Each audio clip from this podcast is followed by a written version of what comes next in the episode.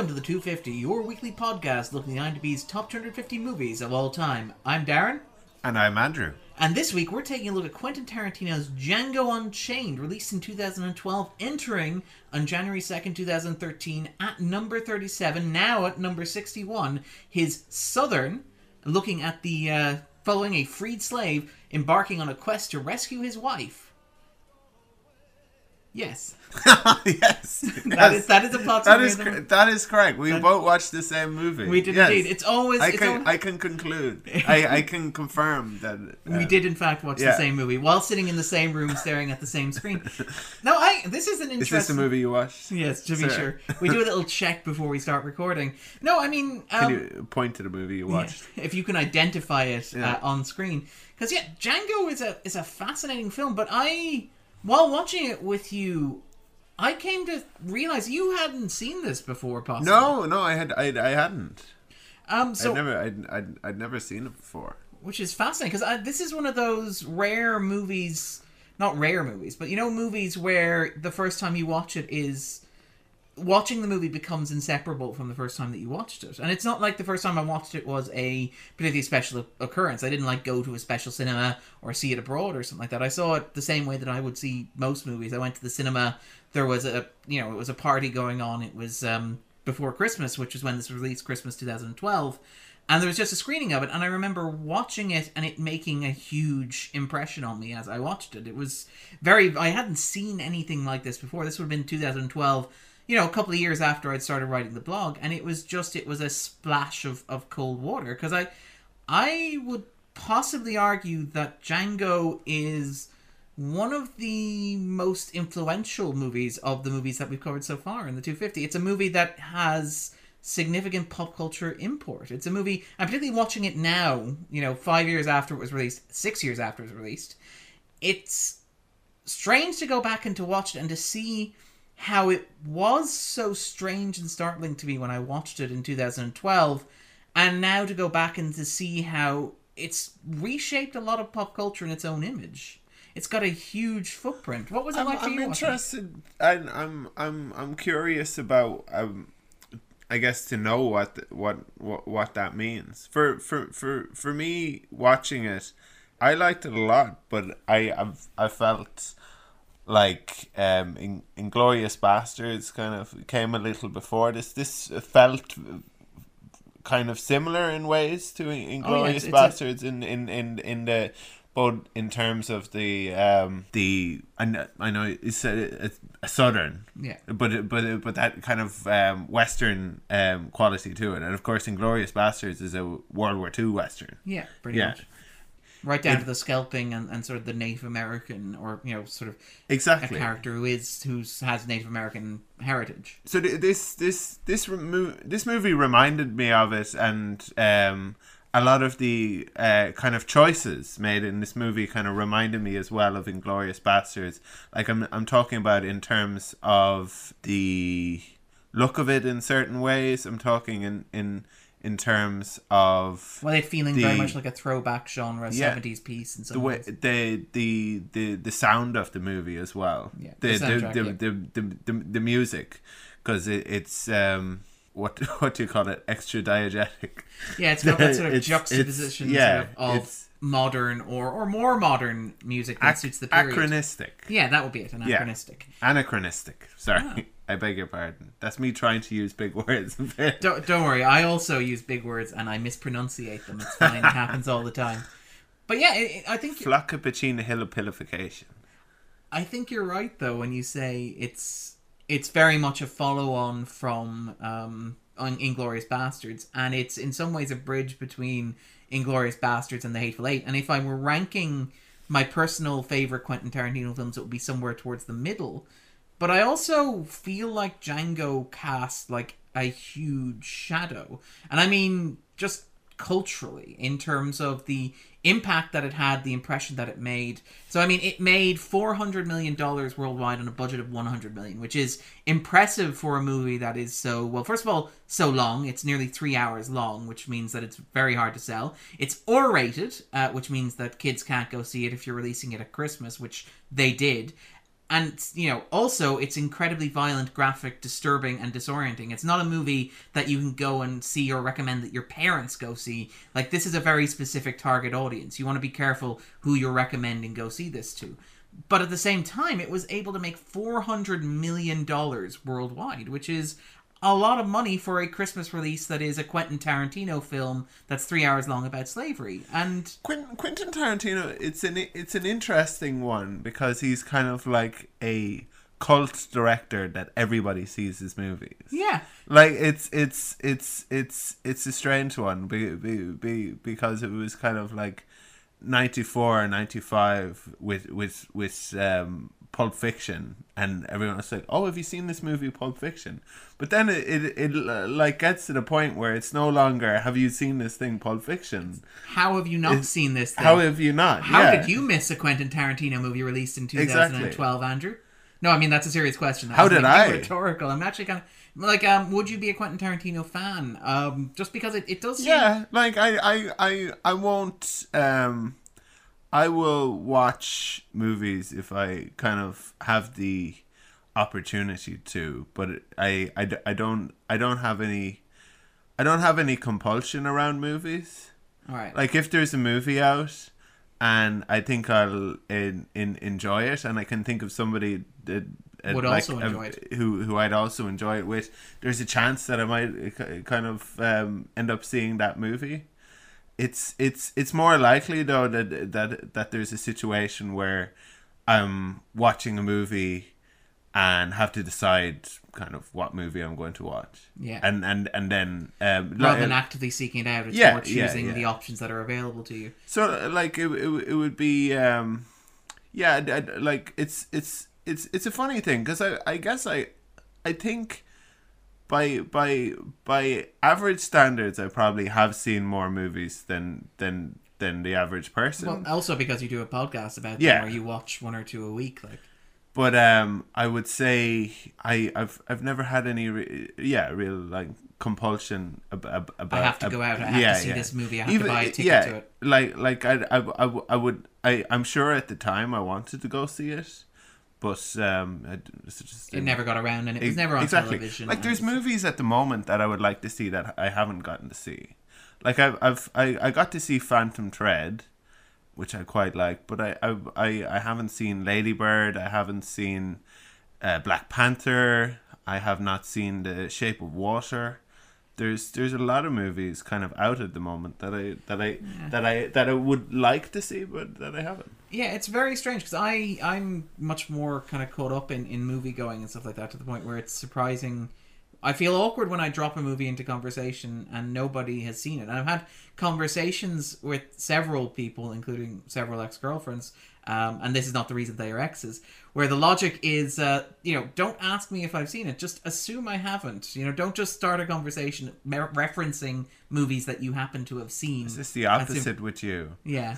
As- just assume that you have seen it. Yeah, but, but, but for me to say, like, because I'll casually drop into conversation, be like, "Hey, Django, it's great. You guys should go see it in the cinema. Have you not seen it? This is like that thing in that movie." And they're like, "Nobody saw that movie." I'm like, "I saw that movie."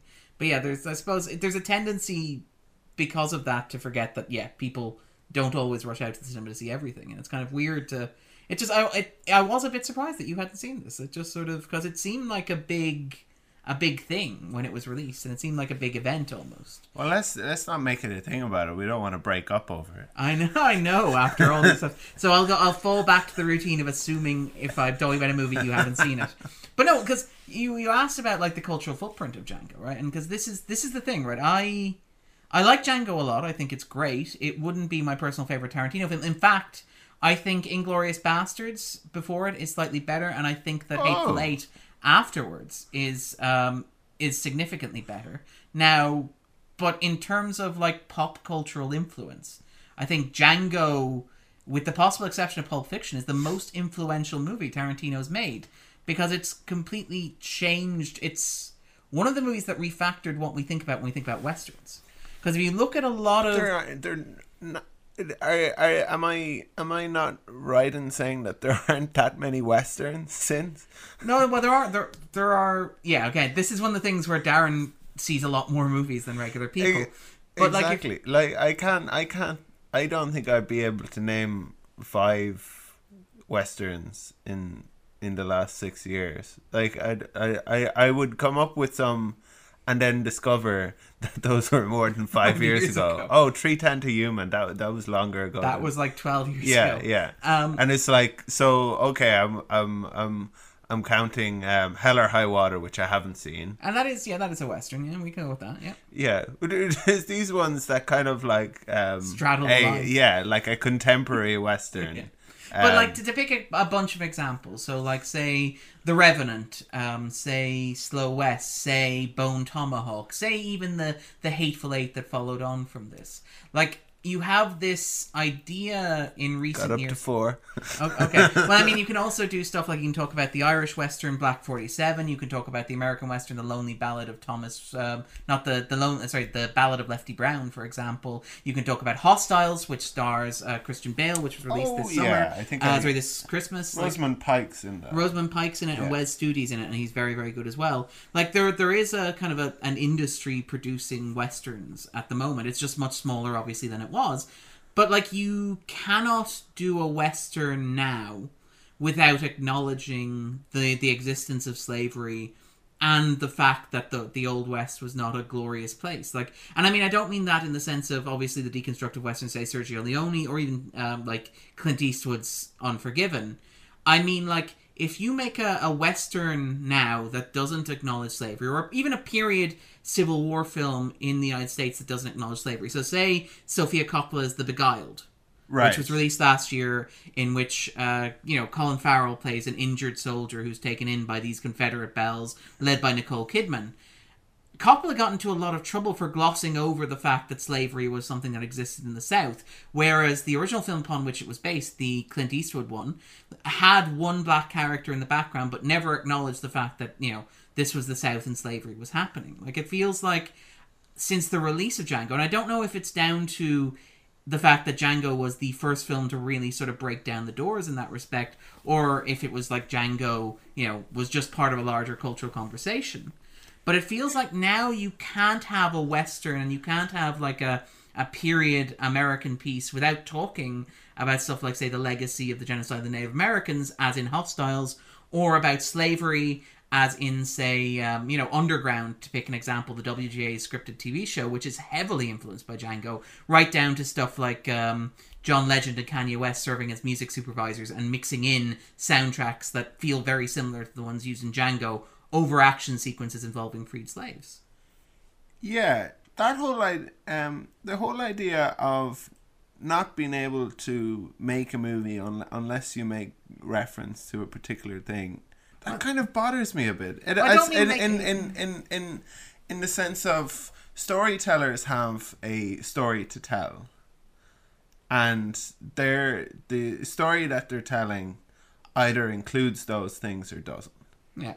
So the, the, the while while while while it's very while while it's enlightened to to to to to, to take account of, of, of, of these of these realities, it's it's it's not like I I don't know why it, it's necessarily a criticism of a movie if they don't um, address it. I think Be- it's I think it's more a cultural thing. I think like if you're dealing with say I- the South and the Confederacy, But if thi- you're not addressing the fact that slavery is something that existed, you are playing into certain you know destructive myths in the American psyche. Like we talked about it when we talked about the general.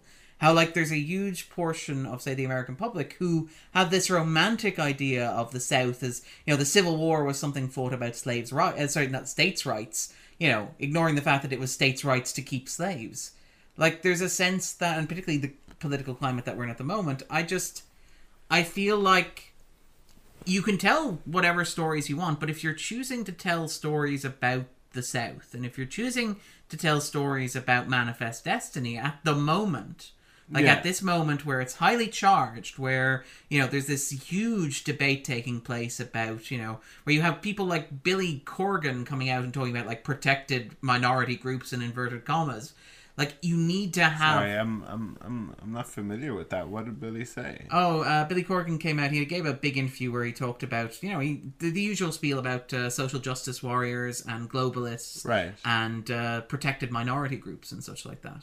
Uh huh. Which always kind of they strike me as that that kind of logic about people who believe that I don't know African Americans or, or Mexican Americans or, or ethnic minorities within the states are somehow protected or special or there's no historical consideration that has to be given to that sort of context.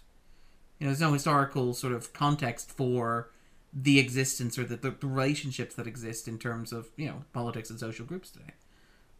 Which of course there is. Yeah, which of course there is. Yeah. Yeah.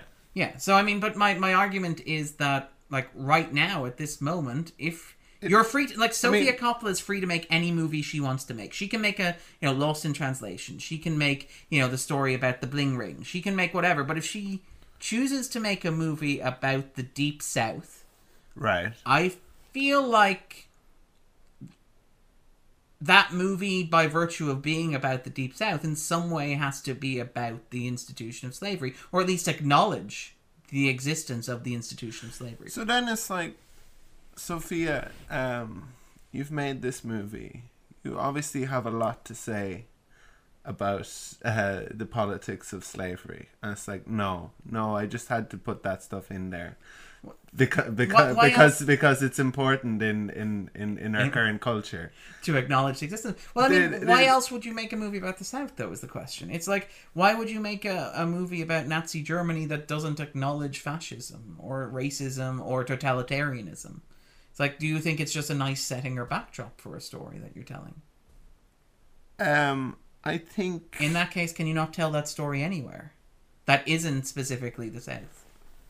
And if that's the case, are you using the South as like window dressing or as you know something nostalgic and affectionate? Like I, I don't know. I mean, Yeah, I, there's a certain aesthetic to the South, I Yeah. suppose, and and and it, uh, like there there there there are other there are other qualities that that that um the South has aside from a history of, of slavery. Like they they've got nice mint juleps and and um, make um, really nice iced tea. porches. Yeah, and, and Um, lots of columns and some really great architecture. Yeah. um, and a history of the Gothic as well, and some really nice fabric. Lots and lots of yeah, white suits. and and and and um, uh, southern food, soul food, uh, uh, Cajun food, Creole food. In terms of music, they've got Zydeco, they've got um, Oh no, I. blues, jazz. The, Yeah, the, like I mean, to, you- be, to like be clear, how- I'm not how- suggesting every movie about the Southern United States has to be about slavery. Like Baby Driver was set in Atlanta, Georgia, for example, and never yeah. confronted the history of slavery, and I think that's fine. I think if you're making a movie though set in the Confederate States of America, which is an entity that only existed for a very specific set of time and in the very specific context Yeah. of like it's slavery, the the interesting thing about it is is Yeah. is the the not even uh, the interest the defining thing about it is Yeah. almost you know and I, I don't know this is a this has been a very strong Uh, very political tangent but Oh yeah, yeah, yeah. I like like I'm I'm I'm I'm I'm not I'm not in the kind of uh, trenches ar- arguing these points uh, back and forward, and I'm not an an an expert on on on, on yeah yeah the the the, the, the again if um, you are tuning into the 250 for your political No. viewpoints this is probably not not the right podcast it might be all you're getting, but um, It's but- not the idea. But it's it's not what it's intended for. yeah um, Um, but yeah no I- but i think like when you talk about the cultural impact of django django did that django and Yeah, again i don't I know thi- if it's I- fair to credit django for that or if it's just django came at the right time. I suppose I think it makes a lot of sense that if you're going to tell that story, and th- th- this isn't during the Civil War, this is uh, before, years so it's in the it's Civil War. it's in it's in it's in the period where where where where slavery was a ma- was a major was a major issue, both in terms of the human uh, cost and also in terms of the political conversation.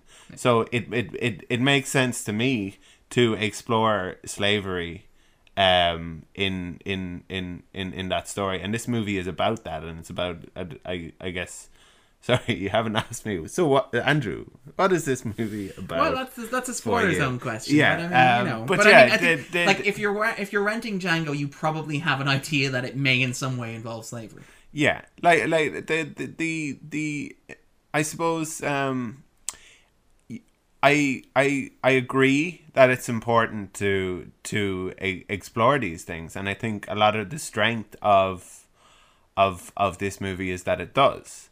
Um, and if that's if that's having an effect on I think it's not just this movie having an effect on on movies that have come after in terms of them exploring the the issue of slavery. I think a lot of it probably has to do with the uh, culture that these movies are are are, are, are being made in. in a larger. So, yeah, because this would have been like- released in 2012, which would have been after Barack Obama was elected for a second time. Yeah. The United States still coming to terms, and this is So mo- mov- movies can inform uh, the culture, and culture can, inform, movies. because it, it should be pointed out. Django came out uh, the same year as say Spielberg's Lincoln, for example, which is another movie that's obviously about slavery, will be in a more abstract sense than this is, and also the same award season as Steve McQueen's Twelve Years a Slave. Yeah. which is uh, also on the 250 and is also a movie very much about slavery. And it's interesting in, in some ways to look at the 250 with regards to the movies that were released in 2012 during Barack Obama's tenure, which are obviously those three films. And those three films each made the list. Lincoln has since dropped off, but Django and uh, 12 Years a Slave are both currently on the list. Right. Whereas at the moment, if you, if you look at the list, and maybe this is a reflection of the culture as it exists now, films that deal with the African American experience or films that are explicitly black in their identity are usually controversial. They're voting, they're approaching, they're generating large numbers of downvotes. Like, say, Black Panther, for example, had a record setting number of, of one votes before it was released. Uh, you're looking at uh, A Wrinkle in Time, which is the new Ava DuVernay one, which has attracted controversy for its racial politics, which attracted, again, it's currently at 4.2 on the IMDb, which which is lower than Justice League, to be absolutely clear. I'm sure. Yeah, I'm sure. I'm sure a lot of those reviews as well were like, "Now I've no problem with black movies. I just don't know why there's so many black movies." Yeah. Um, there are only 37 white protagonists this year. Last year I had Yeah. 38, damn it.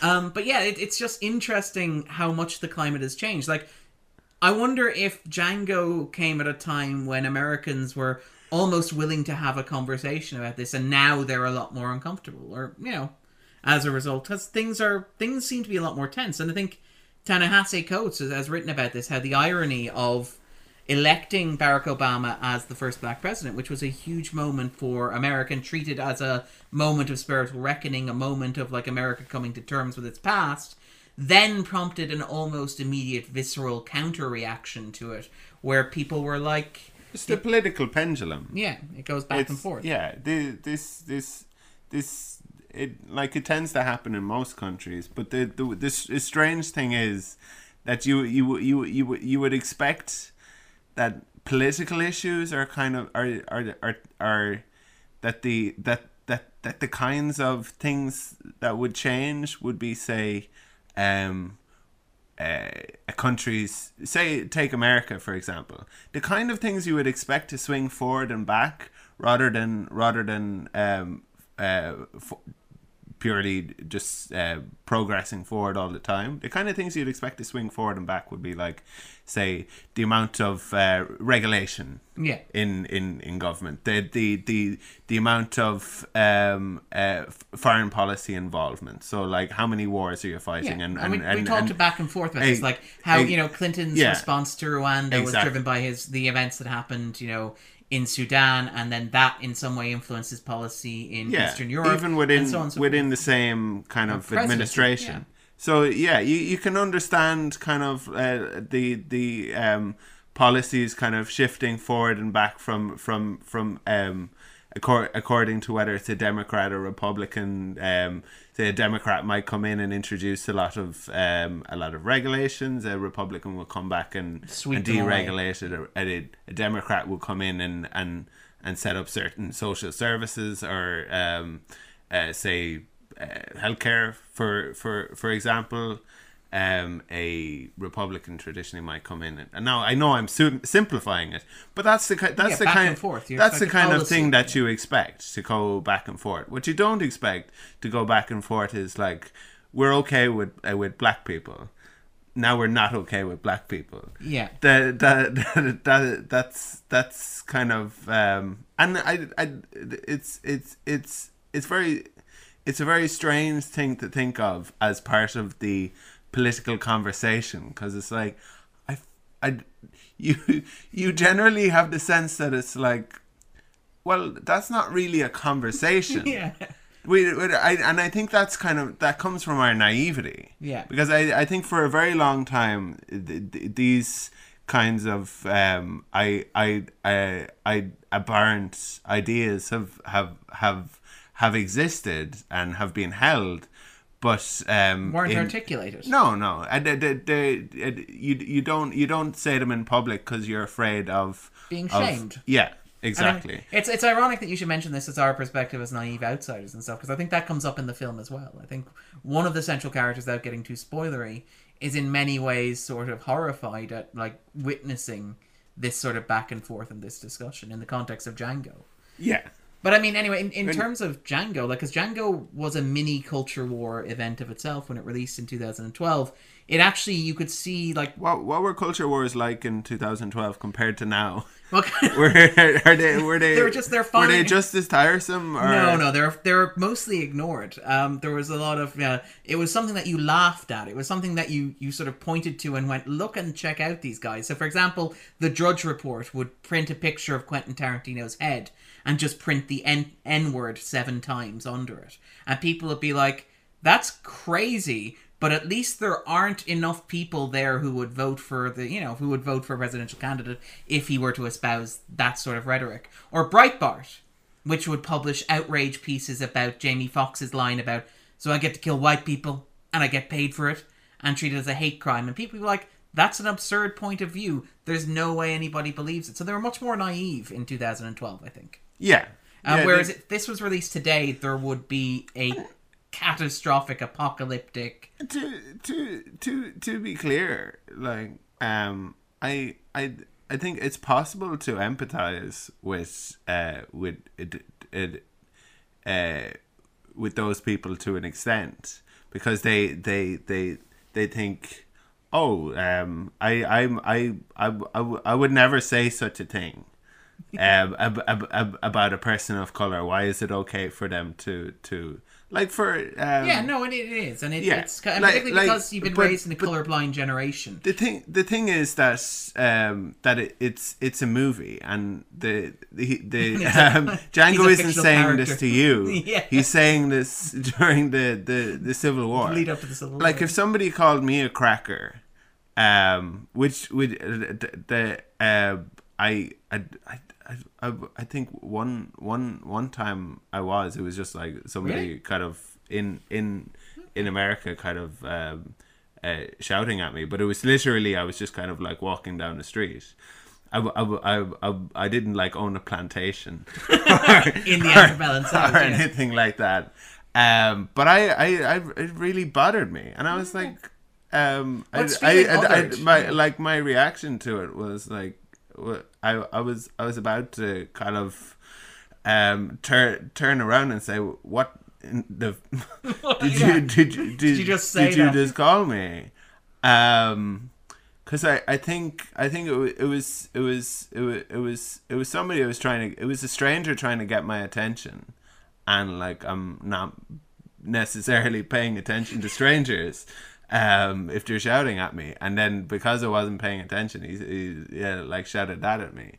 And then I got annoyed, and then somebody who was walking in the opposite direction saw that I was about to get annoyed, I was like, "No, no, don't do it." Which, which, which kind of told me that America had a race problem because, like, the this other white person came up to me and was like, "Don't, don't, don't react, don't react." It, it, it was kind of uh, like he sounded like he was he was worried that if that if It that if I bristled at it, there would be a race riot yeah which which which which kind of tells you a lot. about how the tension that exists because Yeah, yeah, I'm this- not surprised to to to be. I mean, I mean, it is surprising, but it, it's not. I guess if if completely out of left field no no like like you, you I, I I think there's there's there's a lot of kind of um progressive people in the world, but um e- equally if if if you know where to look, um Yeah. there's there there's a lot of problems, and I I, th- I think a lot of them are just kind of coming to the surface.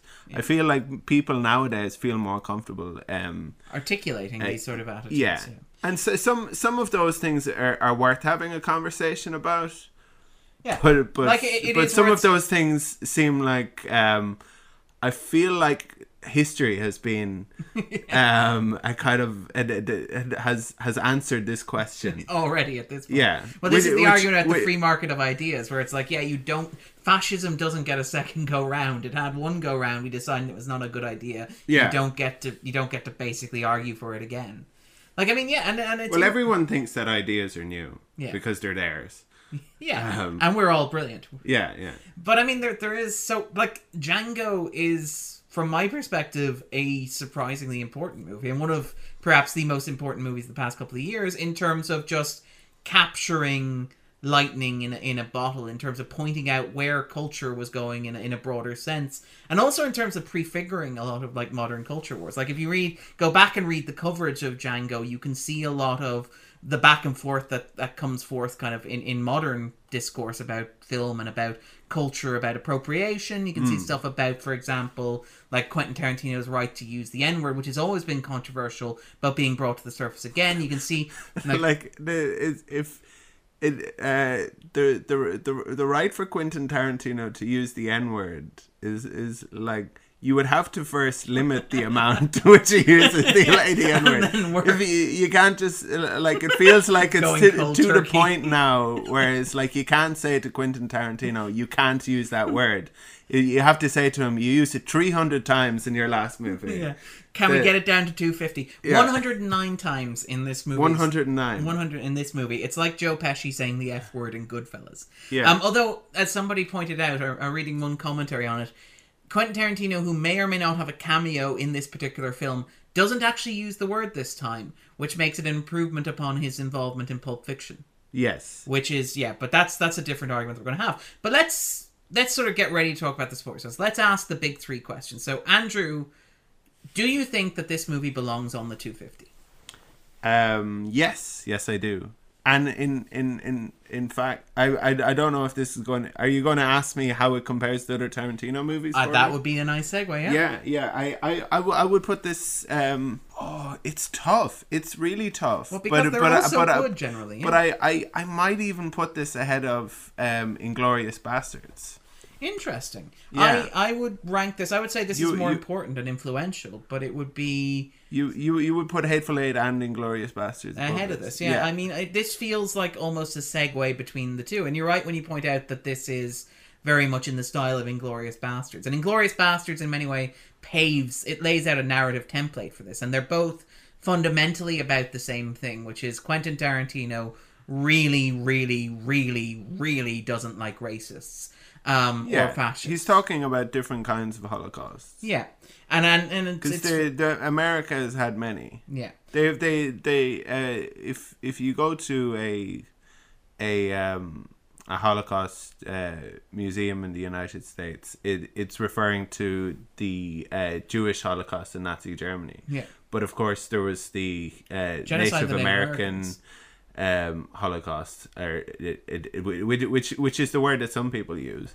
Yeah, I don't think it's it, it's inaccurate to to No. to to to, to Uh, say given that. how systemic it was and how organized it was, even if like it was never the express purpose in the same way that the, the Germans planned out at the conference, it was Yeah. very much a matter of policy to basically dispose of these people, um, for lack of a better word. And I mean, this is the thing because I, again, I I run a blog, I run a pop culture site, and you would be surprised. Well, you probably wouldn't be surprised how often you get people who are like. Uh, what are you talking about when you talk about slavery and, and you know the genocide of the Native Americans as you know as sins of, of the American continent? Like in, in the context of say the review of uh, reviewed Black Panther, which is a movie that's not about slavery, but there's a conversation in it where two characters discuss the fact that slavery was a thing that happened and the legacy that it creates and the divide that it creates between the people, the African Americans, and the people who actually lived in Africa and remained there. And like so I mentioned that in passing in my review.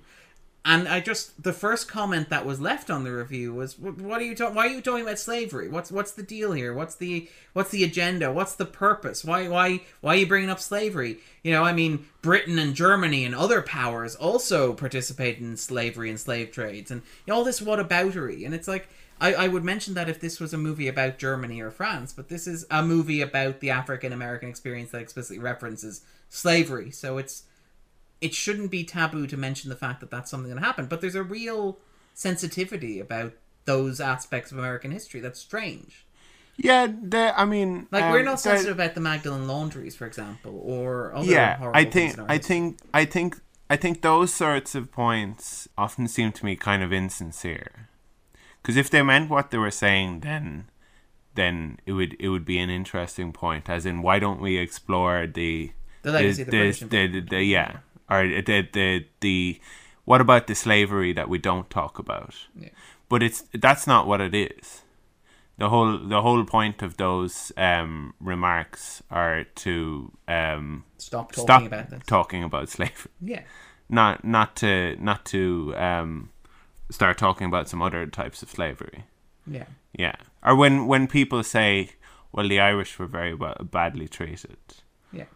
And you're like, that is Um, objectively true, but it's not Yeah. the conversation that we're having now. Yeah, Like, I mean, and it's a conversation maybe worth having, but you know, not the conversation that I'm participating in in good faith. yeah, And and there's something very strange about that. There's something, oh, the that that level of discomfort is is strange, and it's sort of, it's weird to it's great to see Django poke that with a stick, and it it again it came at a time when Lincoln was doing something more academic and more considered and more sort of prestige traditional picture route, and it's twelve a very Years- very very good book, by the way. The um, uh, the uh, Goodwin book um, that inspired team it. team team of rivals. Well, uh, like I I haven't seen the full movie, but I was watching the movie and thinking this isn't really like the book.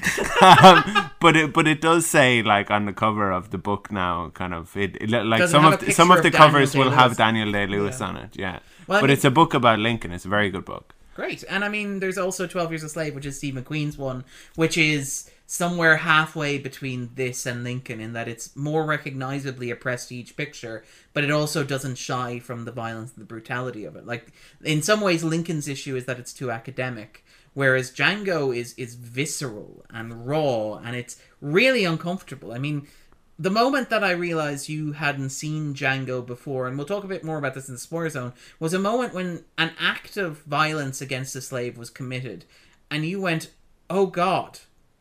And it was, and I remember because that was the same reaction I had when I saw it the first time, because it was, it was like what- This, the, yeah. Before anyone goes and sees this movie, yeah, we should say this is brutal. this is horrific and it should be but it is horrific it's not this is what i talked about when i said you couldn't recommend this for everyone like you couldn't No. you couldn't tell your your grandmother or your parents to Yeah. go see it or whatever And I Maybe mean, you could like if if it's an important movie about slavery, it's a shame that you can't show it to kids. yeah You know, but and and and and that's why like the whole thing about it has to be brutal and horrific. It is. But I, I think there, there there need to be movies as well that kids can watch. about slavery. yeah, yeah, that that that that won't kind of um, completely life. traumatize them. Yeah, you won't have to spend three Yeah. days afterwards just detoxing i mean I, I can see that argument and there's maybe a way to do it i mean i'm trying to figure i'm trying to think of an example of a way to do it without without kind of um uh like watering watching it. over yeah, watching over the fact that the violence was committed I mean, I, I I think people of all ages watch the likes of Roots. I haven't seen it. And that that's quite effective. That works reasonably well. I mean, the color purple by Spielberg also works quite well. Yeah, I mean, you know, maybe there is, and I mean, there's an argument that you would probably be more likely to show. You would obviously be more likely to show a history class Twelve Years a Slave than you would to show And- Django. Um, and even Twelve Years a Slave is visceral and raw, and yeah. but I I mean, mean, uh, like uh, the the the thing that it comes back to as well is that some some sometimes these stories are are better told in allegories. yeah, It is so, but but but you're you're you're you don't you're, want to minimize the real experience. Yeah, is it, you're, like you're kind of assuming that the that that the person is going to get the allegory because there there are there are people who are big fans of X Men or people who are big fans of Star Trek who don't really um, see the disconnect between That their uh, their whatever kind of um, uh, Reactionary politics, Yeah. say, and and They just think um, uh, guy mutant powers are cool, or or like uh, s- space exploration is awesome. Yeah. And Yeah. they're not like, what's this? What's this message of tolerance and understanding in there? Well, I mean, this is the thing when you talk about like Sick. Yeah, and we talk about whataboutery in terms of argument and stuff like that. Because the issue with allegory is that it opens itself up to whataboutery. So if you do a Star Trek episode that's about slavery and somebody points it out, the first response you're going to get is, "Why do you have to make everything about slavery?" Um, whereas if you actually do a movie about slavery, there's no capacity to go. Why do you have to make this movie about slavery? about Uh, That's slavery? what we should do because we we have we have like prob conservatively like two to three hundred more movies that we're going to end up talking about.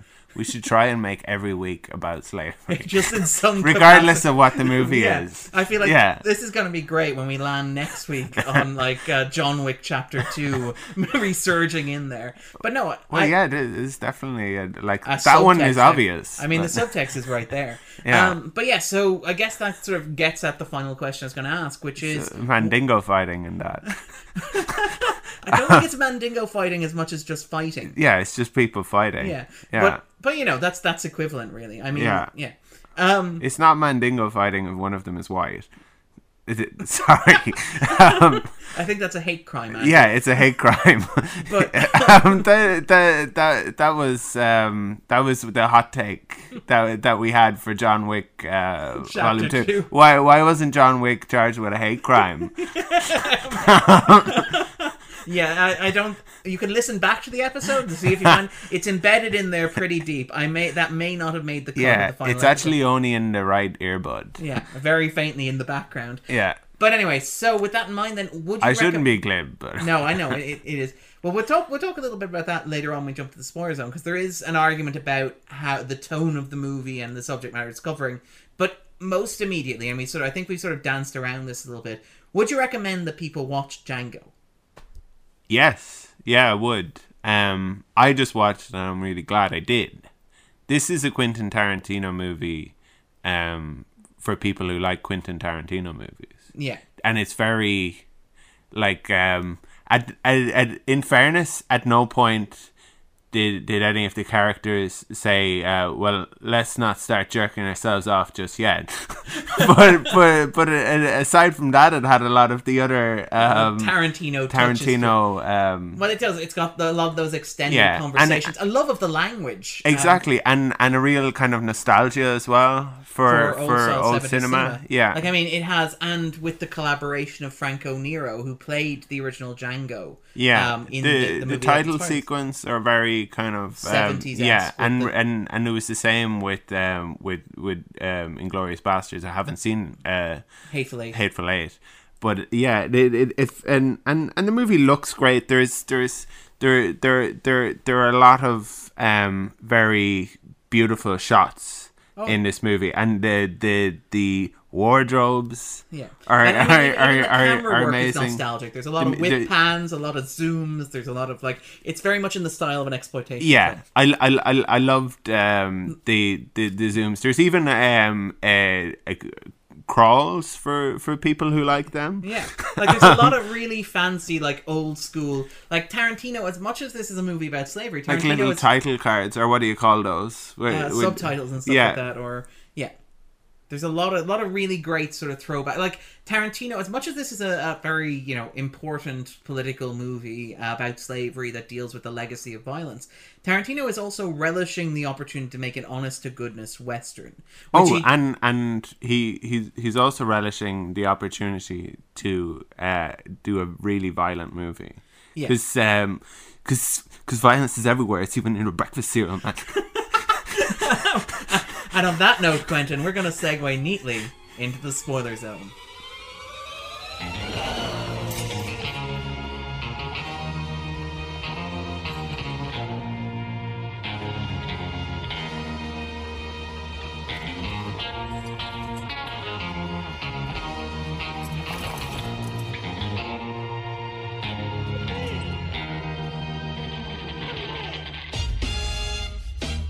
Spoil zone.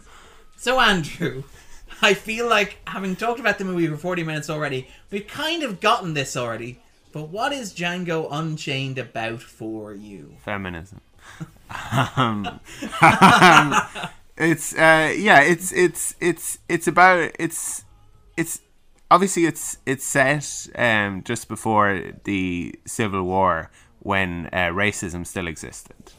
Yeah, luckily Before- we vanquished that. Exactly. Um, and luckily we've Um, sorted all of those problems, and it's just great right now. There is no racism in the world whatsoever. Yeah, and it's it's it's a movie about America and about its its kind of um uh The foundations upon which it's based in some yeah be, be, because it's a funny thing that america i has this very noble kind of idea behind it Yeah. you know where every every every every every man and woman is is is is is, is born equal to to um to to to pursue life um liberty and the pursuit of happiness. liberty and the pursuit of happiness. And and then that's kind of like the the really positive story about ab- about about america.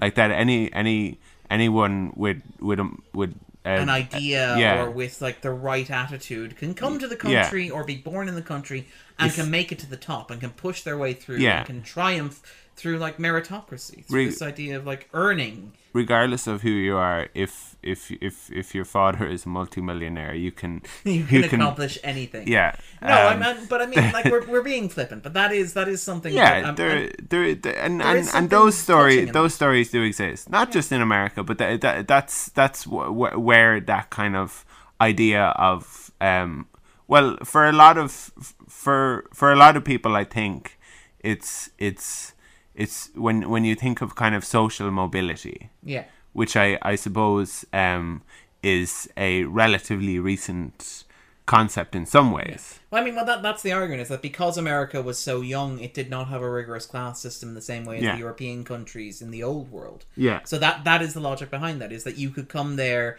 and again, you you sort of see that in the argument of like the romantic ideal of manifest destiny as opposed to the reality of it, which is that like God had given these people this massive continent.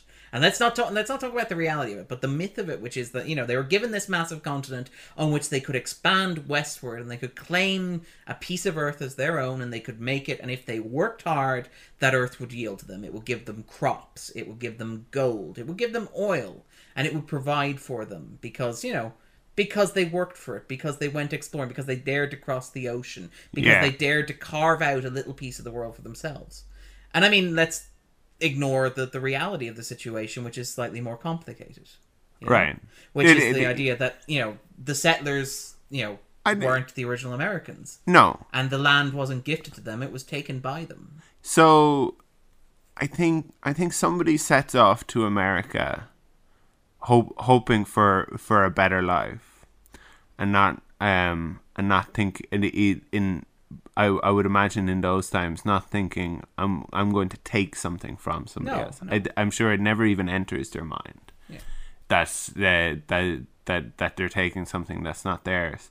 I think um It's divine. They, it's yeah, they it's... they they're they're they're going there. They're going there to build a life for themselves because because the the, the good Lord has uh, has provided this world. Um, Yeah. uh, I mean, for for, for the dollar the dollar bill has a little note on it saying God favors this enterprise. yeah you know and i mean that that's the idea is that you know this is a place where luck smiles down on people and they're Yeah. free of the constraints that were on them in the old world I kind of um the the the idea of the idea of Native Americans own the land is is is an interesting one. I suppose uh, they, they, yeah this they- is an this is a very complicated argument exactly. so so uh, like i don't i think the the world belongs to all of us. Yeah. Yeah. Like i i'm i'm, I'm very i'm i'm i'm i'd i'd be quite kind of um against the idea of of of of ownership in, in, in, in terms of nationalism. I would, I, would- I, would, I would I would I would be I'd be much more kind of globalist and would would would like to to to to share and to Yeah. see more movement and to see like uh, I, I, I don't know why there there there there needs to be um one country for um for this culture or race or or, Yeah. or nationality and then another country for for others. uh, as as happens all over the world. Yeah. Where where where where nations are divided by um religion or politics. Yeah. And I mean, the the argument is though that that those cultures are never so easily divided, so you end up with disputes and disagreements and complicated relationships and, and Yeah. sort of these the, the boundaries that you draw end up creating more issues. Exactly. Um, but anyway, sorry. Welcome Sorry. back to the Globalist podcast. But no, I mean There- that I- is a podcast. I think there. I think the Monocle have a podcast called The Globalist. Ah. So they, they come after us and sue taken, us yeah. if we if we start If we- calling ourselves that. and if we veer too heavily into the territory, but I think what, you, what you're getting at we're, we're we're not in danger of supplanting them. I don't I, think. as the four as the like the, the world's most respected globalist podcast. We will I think have you're O'Toole talking to us next week um, about uh, Little Miss Sunshine. Oh, that would be an amazing. We should see if we can get him when we land on Little Miss Sunshine. uh, but anyway, back to talking about Django. Though I think what you were getting at though is the contrast that exists between that romantic, like nostalgic, this ideal of America as a country where all men are created and equal, yet, and then yeah, yeah, there is this skeleton in the closet. There are several skeletons in the closet, and they're not just in the closet either.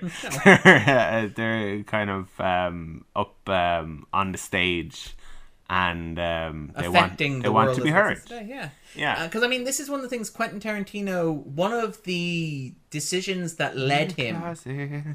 to talk about Django. One of the, one of the things that led Tarantino to write Django as a Southern Yeah. um, is the fact that he was Tarantino is a man who loves the history of cinema and he adores classic cinema. oh, it comes and like. I mean, and and like so when he Classic makes cinema and also like kind of the, the, the non-classic cinema, Yeah, yeah. the- exploitation, and, exactly. and yeah. Movies and stuff. But like, so when Tarantino makes this criticism, it somehow is even more valid than when you know Stuffy McCritic or whatever you know my online name is makes a similar observation, which is the like Is that you? that is me. Yeah, that's my anonymous commenting name.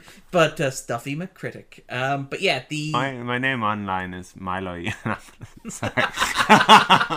Sorry. well, you heard it here first, people. Uh, but yeah, so you have Tarantino talking about how John Ford, he really he has great difficulty watching John Ford's films because of the way that his westerns gloss over and minimize the exploitation of Native Americans and treats them as joke characters and indulges in racial caricatures and does the same for African Americans. And so he thought that making a western or a southern in this case, Yeah. there was an impetus on him to explore a part of that period of history that tends to be glossed over in cinema's treatment of that period. Yeah. I mean, Gone with the Wind is a great example of that. You know, it's a film that is set in the deep south that offers a really romantic picture and kind of glosses over the horrors and abuses of slavery. The General would be another example I- of a film that's, you know, the, the heroic characters are the Confederacy. It's a difficult thing because you you can't judge them too harshly either. Like like Oh, yeah, like no, no, I mean- like you you if if if Gone with the Wind had had very kind of prescient, interesting things to say about slavery and a real kind of awareness of it, It that never would, that would be that would- yeah. Well, it never would have gotten made. We would find out that this movie did get made and and realize, oh gosh, this was ahead really ahead of its time. That's probably why it wasn't so successful. Yeah, The- and that's why it the- crashed and there were no and, other movies And, it. and it would be laudable if if if if if if it were ahead of its time, but you can't really judge it for Yeah. being of its time. No, I, I Yeah. know, and I think that's fair. And I mean, particularly when we're on this podcast talking about those films, like I think The General is a fantastic piece of work. I think Gone with the Wind is one of the greatest cinematic accomplishments ever. But I think that Tarantino. I I I was disappointed with myself. Like it's difficult to switch it off though. Like Yeah. that that that that sort of um contemporary prism. yeah, that voice in the back of your head, and I think I think that's fair though. I think that it like yeah, I think that sorry, you can admire the art of a film and like the artistry of a film and its storytelling and its narrative. Like The General is a really impressive physical piece of work. Like the set pieces, the stunts, the design, the narrative, it flows really well. It's a fantastic film and you absolutely should watch it. Yeah. I think it's also entirely fair to say that it you know, it glamorizes the Confederacy and it's a little, you know, awkward in some respects now. yeah, like I, I I don't think that diminishes the film. identity politics um, can sometimes spoil one's enjoyment of a movie. Like a movie we did recently was um, uh, RoboCop, Yes. which is which is which which which is one absolutely fantastic. which is one of my favorite movies. But like it does, it's not going to pass a Bechdel test. no, But um, it's it's, its African American characters are largely underdeveloped compared to the white cast. For Yeah, example. yeah, you, you, you, there, there, there's diversity in that movie, but uh, there, yeah, there, there's, there's, there's, there's a kind of, it's not um, exactly blind casting in terms of, like, if you were going to really kind of like go after the movie, you could say like, oh, there, the, the, uh, there, there's like problematic, um, like gen- gender politics in it, but and and. And I like when we talked about that movie. I didn't say any of that sort of thing Yeah. because I don't think it's important. No. But watching the movie, these things just like every now and then will like pop into my head. Like I was thinking, I don't think, um, I don't think I, I, I think his name is Minh. I don't think he has a line like uh, in in in in the movie or hardly at all. And he's one of the first um, to to to be killed. The, the, Oh the- yeah, Maniac. Yeah. uh, yeah, no, no, no. I'm, I'm uh, talking about uh, Minh, who's the who's uh, one of the kind of um, Asian um, henchmen. Oh, okay. Yeah. Yeah. So, d- d- l- like, um, but uh, like, why is that thought coming into my head? Yeah. Why am I thinking, oh, I'd like to see a lot more development of this For Asian Minh, character? L- uh, whereas, like, if I know I love this movie. Yeah, and you're right to Uh, love this movie. I don't think anyone would say that you're not. And this is the this is the the issue with like identity politics and, and film and the Yeah. discussion around them is that I feel like it's perfectly appropriate to point out these issues and these Yeah. concerns. And I feel it's also like the is- the issue becomes when you start judging people for liking them or when you insist that you know these are these films are abhorrent individually rather than collectively. Like I would argue, for example, the issue with the representation of, of black characters in film is not necessarily a problem with any individual film. It's just a collective concern about cinema in general. You know, I mean, I, I feel like when you start picking individual films and when you start when there's a discourse around particular films and discussions that paint Yeah. people who object to them as you know as racist or as sexist then you run into problems. But i feel And- like it's yeah. right to have those discussions. I feel like it's it's There- right to talk about the racial politics of say three billboards or the racial politics of isle of dogs.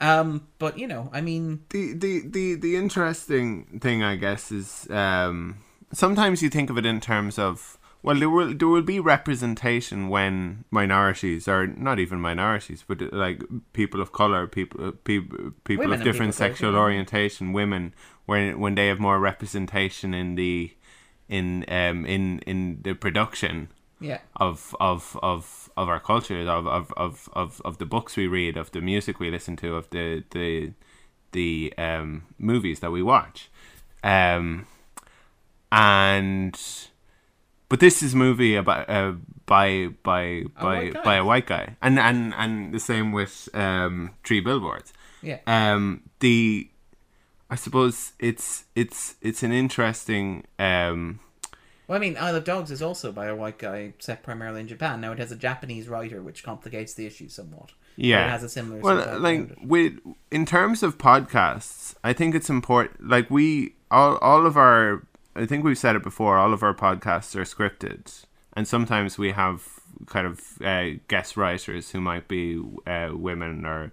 Or, or people of color to, to, to, to write out all of what we're going to say during the podcast beforehand, which which which which means that it's less kind of um, uh, two white guys talking about things they have no direct experience of. Exactly. So yeah, we we're, we're, we're Luckily, um, the writers' room is, is on this, yeah yeah exactly. and they're letting you know through my voice that they're on this. They just want you to be reassured that they are on this. Yeah. 'Cause I mean, and, and yeah, that that's fair. And I mean, I think I mean, all, at the end of the day, we sign off on on on, yeah, we have on the veto scripts power. that we're gonna Yeah, I mean, you to read. we are the visionaries behind it. I mean, that's why at the end of the podcast, it's created by Andrew. I'm not saying this. This is me reading.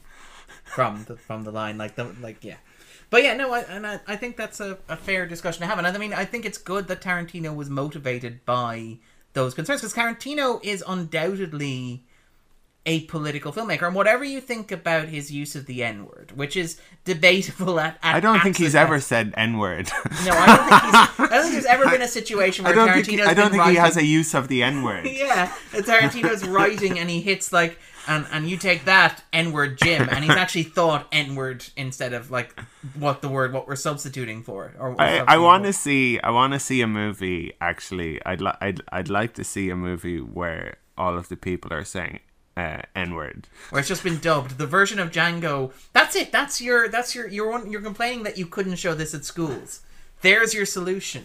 You just Yeah. get Leonardo DiCaprio in to re-record all of his dialogue. In fact, actually, I was on a plane. I went to. I, I, I, I keep talking about. I went to LA recently. he and had I some was on a meetings with some people. Um, Um, yeah, I was trying to get this thing sold. Um, but um, the fact that he's back here with me lets you know exactly how those meetings went. but um, the, I was watching um, uh, Keanu.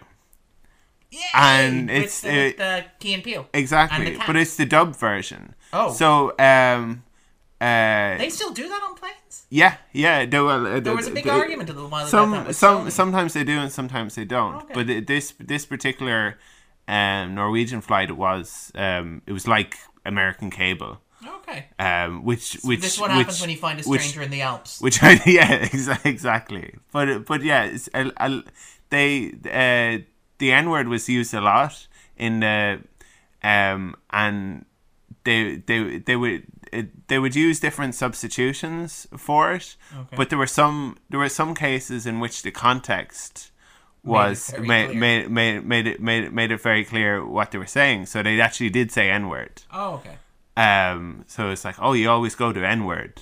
Um, that's that that um, yeah. yeah, Which is an actual conversation Yeah. that happens in the film. exactly yeah. So, So I don't feel Tar- Tarantino's ever written a line of dialogue and said, uh, and then he calls him N word he has he has a button on the on the keyboard. on the that keyboard that- presses that automatically yeah. brings it up. And I mean, I feel like that's a valid discussion to have. But despite that, I think Tarantino's heart is generally in Sorry, you right said place. that already. Yeah. it's just repeat. Sorry. But I feel like Tarantino's heart is generally in the right place. Yeah. Like I feel like he's well-meaning. Like he famously marched with Black Lives Matters, for example. yeah. Um, and to the point where I think police He- unions boycotted uh, screenings of A Hateful Eight.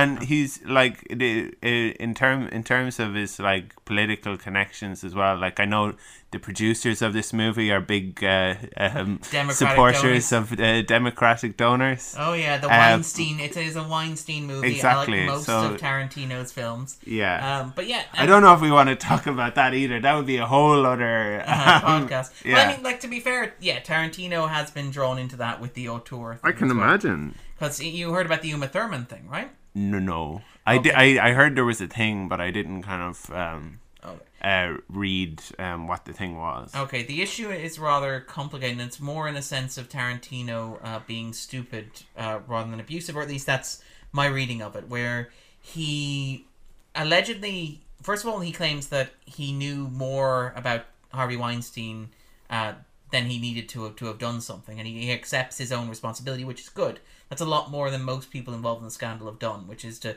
put his hands up and say, "I should have done something. I." even if I didn't know consciously, I knew enough that I should have been inter- intervening, but I didn't, and and so I, hands up and I accept that. Uh, but also he um, he forced Uma Thurman. He didn't force. He pressured Uma Thurman into taking part in a stunt involving a car in one of the Kill Bill movies. Right. Um, that she was not qualified to do as an actor because you know actors are, are actors. They act. That's you know this is the uh, have you tried acting, dear boy approach, where it's like you you film them behind the wheel and you inter intercut that with a stunt driver doing the actual driving.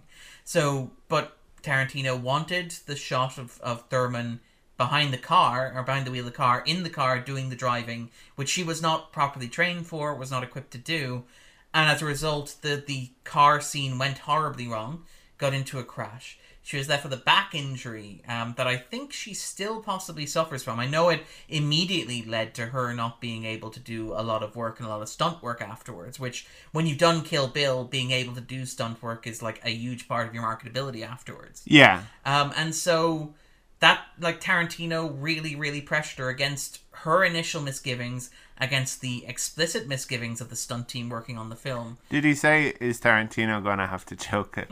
yeah, no, I don't. I don't think that's always like the implied threat on Yeah. a Tarantino, on a Tarantino movie. film. Yeah. It's yeah, the the insert of himself choking Diane Kruger in Inglourious Basterds, standing as a high watermark in his career. Yeah, Tarantino has made a large number of questionable choices, right down to his infamous Howard Stern interview about the Roman Polanski case. Yeah. Which yeah, well, which, like he's it, he's um like a very specific kind of idiot. yes, And in in Well, in the sense in the sense that we're all specific kinds of idiots. yeah.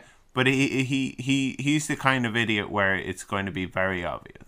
Yeah, he's a loud idiot. He's- Yeah, yeah. he- but but all, but also he's uh, like that. That's not discounting his his Yeah. his his his uh, his intelligence and his um. ability, but also Yeah. even his well intentionedness with regards to stuff like Black Lives Matters. I think and the important thing is that everybody is learning. Yeah. And and thankfully we're not all guil- guilty of the kind of crimes that that that obviously Harvey Weinstein. Yeah, yeah, uh, or- and, I mean Woody Allen, Roman Polanski, and exactly.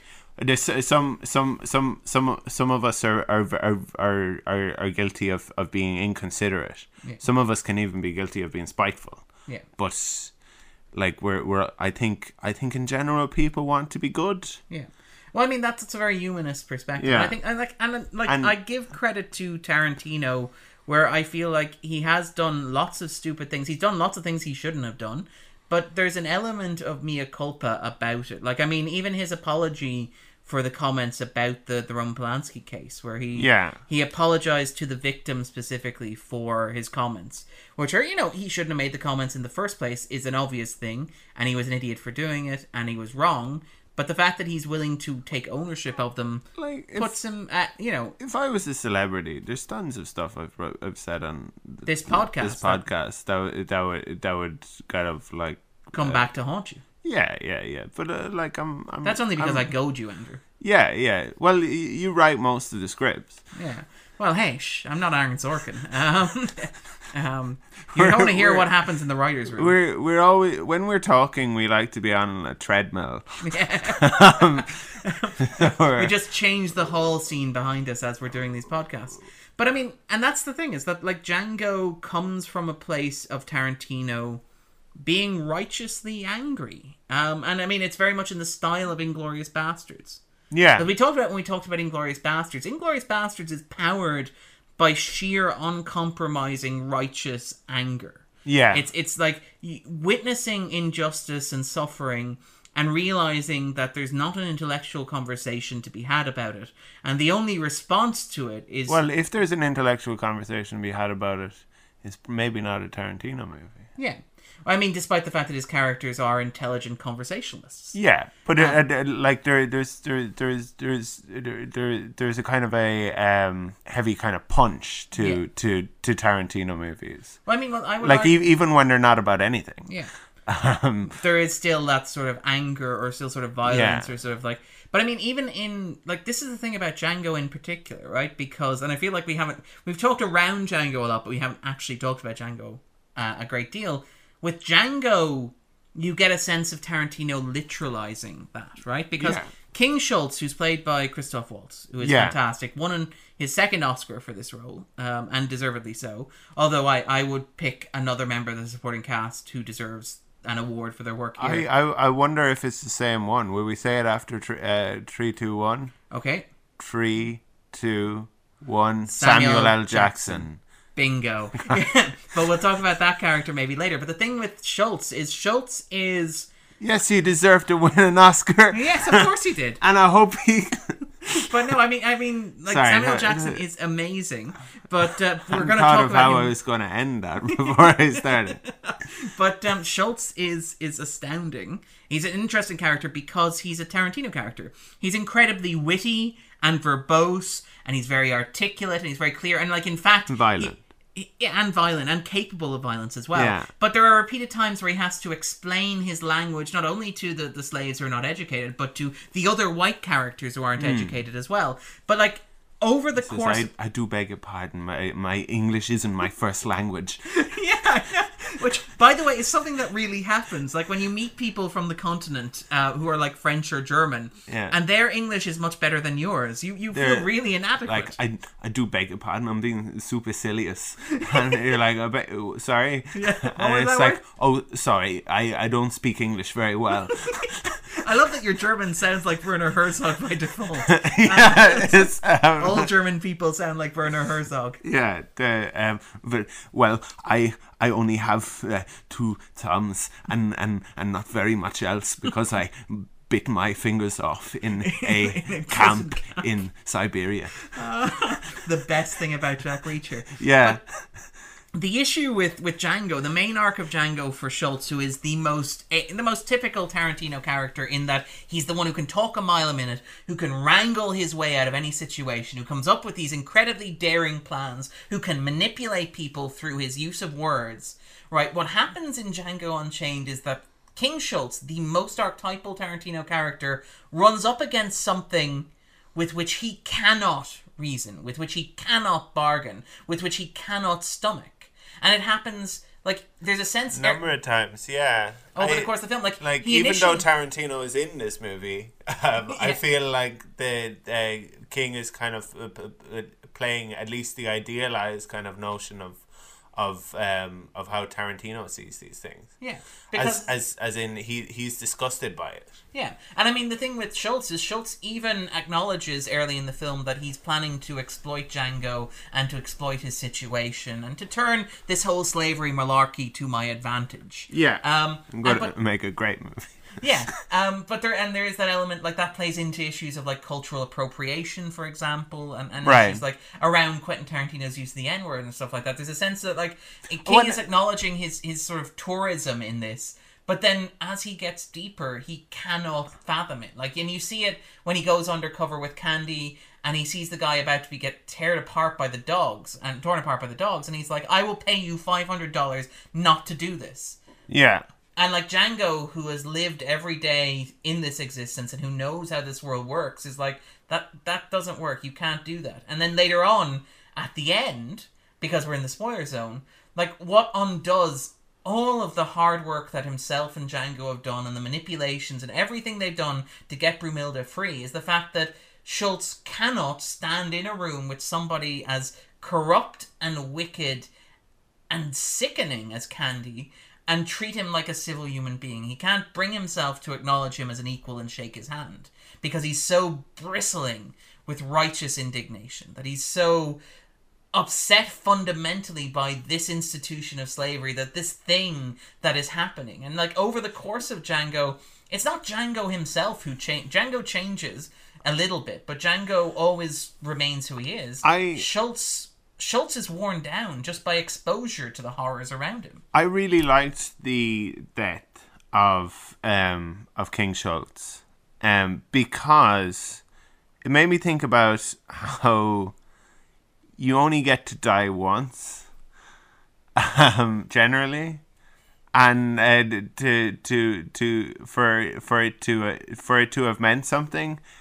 Now the only problem with his death is that it could have like ruined everything. Yeah. The movie could have ended with with everybody that we care about being murdered. Um and and, point, and and and um that that that nearly happens, but the movie has a happy ending. It does. It is a very happy ending. I mean- with everybody dies. everybody dies except the two characters we care about Yeah. But feel- it, it- and and and King Sch- King Schultz died also, but he he he, he appears via flashback just so he's there at the end in some way with them as well they'll call you the fastest gun in the south in case Yeah. you haven't got that this is a southern like yet Simba. I am your father. uh, but no, thing is though, the death of, of King Schultz is, is interesting in several respects because I think it's I credit it with being more pointed than than you do. Because I think that there's an element. You're right that it could have ruined everything, and it comes perilously close to ruining everything. Yeah. And I wonder which, which is which is a good kind of a dram- dramatic, Dramatic kind twist. of yeah where the good guys are so close. It's it's the inverse of snatching victory from the jaws of defeat. It's snatching defeat from the jaws of victory. yeah. And so, sometimes sometimes that kind of stuff annoys me. Where But, it uh, feels but, like the uh, movie's where- prolonging itself. where yeah where where but but like where where what I- what I don't like is is something that I know is going to end badly where they uh where where they do that where thing thing thing things are um actually now getting fixed and then they're going to, to Oh, okay. yeah So this is like a most violent year. This is the level of tension where it ratchets it up, ratchets it up, and you get a little reprieve, but you know that that reprieve is just like just to lure you into a false sense of security, so that the final ratchet will hurt all the more. I I I I, I, really liked uh, most I love- I love a Most Violent yeah. um anyway sorry. But yeah, I think the the thing with King Schultz is because this is one of the arguments against the film that's been made, and like famously, um, Tarantino wanted to cast Will Smith as Django to the point where he moved the film to Sony Pictures. Just imagine Will Smith's rap for the movie the soundtrack. Yeah, Um, but uh, it will be much more respectful. Um, respect your parents. Take Yeah. care of yourself. Um, but apparently Smith turned it DJ down. Ango. Yeah, but he moved. He well, first of all, he moved the the production to Sony Pictures in order to secure Smith because Smith has a long term relationship with Sony. That's Uh-huh. how committed Tarantino was to getting Smith in the role of Django. Right. Smith ultimately turned it down on reading the script because he felt like Django wasn't the main character because he felt like Schultz was. Right. And one of the criticisms that made the film, and don't don't worry, this give me a second here. Let me let me get to the end of the logic here. Is that Schultz is a Stab white yeah is a white savior character, which I I don't buy. Um, and I could, but I can see why people would make it. And one of the reasons I don't buy it is because I think Tarantino is very smart in how he uses Schultz. Because Schultz is set up as a vaguely white savior character in that he's the character who liberates, you know, who liberates Django from slavery, albeit for his own ends. He's who re- literally a white savior. yeah, who, who realizes that who sees the horror of what's happening in America and cannot fathom it, right? Yeah. But what what Tarantino does with that template is he basically allows like Schultz's outsider indignity, right? Which is Schultz has never been enslaved. Schultz will never have a family member who will be sold into bondage. He's never been tied to a tree and whipped. He's never experienced slavery firsthand. All he's done is experienced it secondhand, right? Right. And throughout the film, there's a recurring suggestion that Django is much more in control of his emotions than he is. There's a really nice, ironic line where before they go to Candyland, where, you know, Schultz has this conversation with Django where he's like, you need to keep your emotions in check. You need to be in perfect control. You need to know what you're doing. And, you know, this is ironic because it's ultimately Schultz who can't keep his emotions in check Yeah. and control, despite the fact he's a, you know, he's effectively a tourist here. He's living vicariously. and his That's a very interesting, yeah, kind of nuance to it. All right. because his indignity and his self satisfaction, and he acknowledges this. Because Yeah. when he shoots Candie, he turns to Django "I'm and he sorry," says, yeah. yeah. I couldn't help myself." Yeah. and it's like you realize in that moment, right, that Django was so close to getting away with Yeah. his wife without any bloodshed. Yeah. And all that it would have taken for them to walk out of there free without having to like being threatened of being gelded, being like sold back into slavery, all it would have taken would be for Schultz to swallow his pride, go over there and shake the hand of the man who he understandably and justifiably reviles. But Schultz is so indignant and so committed to his sense of pride and his sense of righteousness that he can't do it, despite the fact he's not the person directly affected by this. Yeah. And so he ends up screwing everything It's- over. Yeah, it's like the the the the kind of um, he's doing the right thing, but doing doing the right thing um, can harm other people. Yeah. And Like can for- harm the people for- you're trying to help in theory as well. Yeah, exactly. When like um, if you think in terms of um, when something happens, when something is revealed, and then there's the kind of implication that a lot of people knew about this and it wasn't revealed, then one consideration is people who knew don't necessarily want to bring everybody's attention to it by by by revealing it because of the way it might affect the victim. Yeah. Yeah. So like, And like it's not their story to tell and all that Yeah, sort of stuff yeah. as well. Yeah. So li- like they're they're they're they're there for the victim and will support them if if if if if um if this thing is going to be exposed, but they don't want to be the person to to expose it because It's they- not their place. Yeah, they don't own the trauma. Yeah. And there's a sense that like Schultz is is a very canny subversion of the white savior character because he's set up as the white savior, he's the character who we're traditioned to expect as the white savior, and then he's the character who despite the fact it doesn't affect him directly leads to this horrible graphic mess of a situation that leads to Django having to step in and become, you know, assume the role of leadership and to basically become the the savior at the end of the narrative. And I think that's some very canny, very clever writing from Tarantino. I think that's like it's much more nuanced than it initially appears, and I think Waltz is great in the Love the gore, by the way, in that scene. Oh, Like, it- or in the movie in general, the, the like the blood uh, in Tarantino movies are is is is is never for me um that good when you actually see it like on a person's skin. Yeah. It looks a little bit like um it's, It's a some little too sort of- red. It's a little too Yeah. corn syrupy. Like, a, and it feels very much like he's doing that retro exploitation sort of B movie type thing. Yeah, like the the room room we're in, the walls are covered in blood, so we know what that looks like. The um, but but it, the this this movie it's kind of slightly off. It is. Well, I mean, there's the the recurring motif, and it's something that comes up again in Hateful Eight. There's this wonderful recurring visual motif in Django, where you mentioned the gore and the viscera, and there's lots of really great shots of people getting shot and the blood squibs sort of pouring Yeah. out of them. Like The movie starts that way, Yeah, it- pretty much as well. Yeah, it's it's really graphic and like they just splatter, blood splatters everywhere. Yeah. Um, but there's a recurring motif in this, and it comes up again in uh, Hateful Eight, Right. Where you get a lot of shots of blood splattering on white. So and like it's most overt in, for example, the cotton field. Blood on the which which is I I I thought that was a really good um shot because generally when you see blood on cotton, it's in the context. How many times do you see blood on cotton? I feel like it's almost a cliche, Oh. and it's in in it, it's it's it's generally kind of like in the context of slavery, and that that it's a it, it's a it's a, metaphor black slave um being uh being uh whipped or or,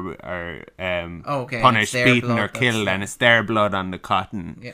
but in the the the great thing about the shot is that this is an oppressor's blood on the cotton Yeah, and the fact that it's it, yeah, it's somewhat kind of the people who would consider themselves to be most American. It's their blood on there, but it happens repeatedly throughout the film that you have blood splattering on white surfaces. So you have it, for example, when King Schultz shoots Calvin. yeah He shoots him not in the chest, but through the white little uh, rose on his lapel. Yeah, and you get to see the blood carnation. seeping. Yeah, and you get to see it seep through The- that. the- you get the blood splattering on the white columns of the house and I, stuff. I real comedy Bang Bang have have have these kind of recurring uh, characters who who who train horses to fight, and the names are Beba Who Box and and Chico Hands, and then they have these horses who box, and and and.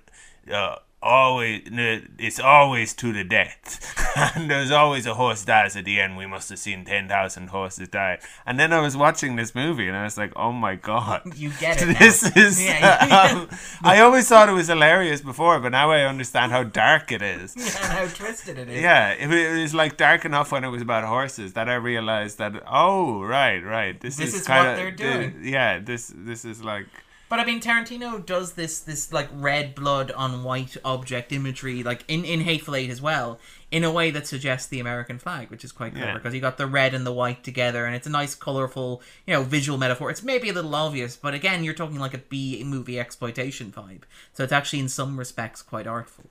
Yeah is is is Candie the hero of this movie That is a question. Yeah. Are we going to talk about Candie? We're going to talk about Candie. the the the um, um, um, amazing something that I knew about this movie because it was on one of these um, silly little kind of YouTube videos where it's like times when um, when like uh, Leonardo DiCaprio should have won an Oscar. Yeah the where uh, where where like a mistake got into a movie where he, he, a, apparently he smashed uh, Oh, yeah. a, a- a glass in that scene, and his hand is bleeding, and he just kind of uses it. I hope that's not his blood that he smears on Kerry Washington's face, because it seems it seems like there's several edit points between then and and, And and, the the, point where he wipes on his face. But I I would I I, I would I would say that. um uh, from what we know about Tarantino, I'm and sure what I'm, we know about DiCaprio. I'm sure I'm sure Tarantino would say Kerry is fine. It's fine. It's just blood. Um, What's the worst thing that could happen? it's? Leonardo DiCaprio. You don't think he's got AIDS, do you? That'll be all over the news.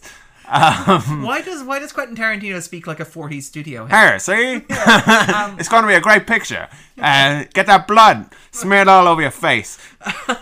But yeah, Oh, make him laugh. Um, because DiCaprio don't is. DiCaprio's great in this. Like DiCaprio's really really good in this. Um, in terms of playing Calvin Candie, I would argue like there was a time in the 2000s when DiCaprio was making a very clear run for the Oscar, right. where DiCaprio wanted it so bad, so Yeah. very very bad, and he got a string of these performances, and I feel like this is my favorite of those of that Yeah. string. I've because Cause, and it's it's um it he he plays it really well bec- because it, it's very similar to who he is as a person like in terms of politics and all that sort of yeah, but um, also because it's so close to his usual screen persona. No, Yeah. th- that's the wonderful thing is that it's No, it, it- feels it- like he's genuinely pushing himself as an actor to it's do terrific I, I do think Samuel L Jackson has the just for the like who is this guy Oh, well, like, yeah. like like the, that's Samuel L Jackson that is Samuel L Jackson. Yeah.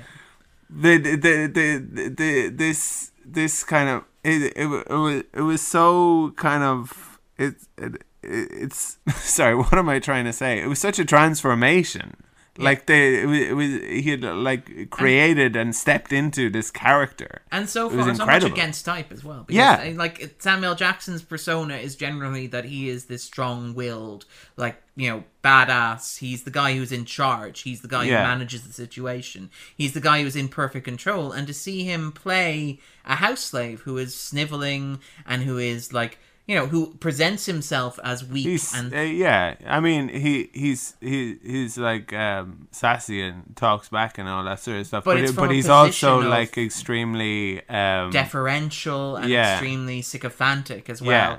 And like like it's such it is a it's a performance that's very much because I remember watching this. This was a time, and like to be fair to Jackson, he he's, he does good work. But he was also doing like a whole rake of blockbusters where he was appearing in very small roles where they didn't seem to push him very much. This was a movie that sort of came out well, of nowhere. like he's worth a lot of money. Yeah, So like I the a blockbuster that, like his his it, like the amount the he's he's one of the most highly paid um uh ac- actors in Hollywood because these blockbusters will put him in the movie um and these are the movies that have all the money Yeah. to spend Yeah. so li- no, I- like I, I and I think if, if if he's getting offered that kind of money you'd be foolish to say no. Exactly. And but I mean, I, I feel like it's sort of like I was worried that he'd sort of settled into that. You know the way that like Liam Neeson has sort of settled into doing Taken and stuff like that. right And I remember when I watched Django, just being like, "This is this is amazing." I I,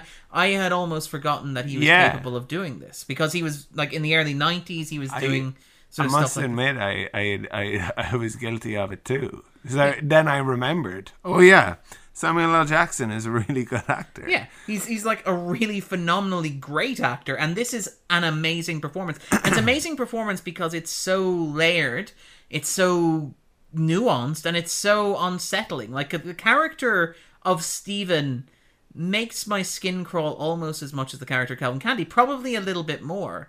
Because he really pushes outside the comfort zone, I think, of the audience in terms of expectations Yeah. for a story like this because he is the head house slave. And you, you get a nice little setup when King Schultz and when Django are plotting to to get Broomhilda back. And you know Django's like a black slave is the worst thing a black man could be. It's even lower than the head house slave.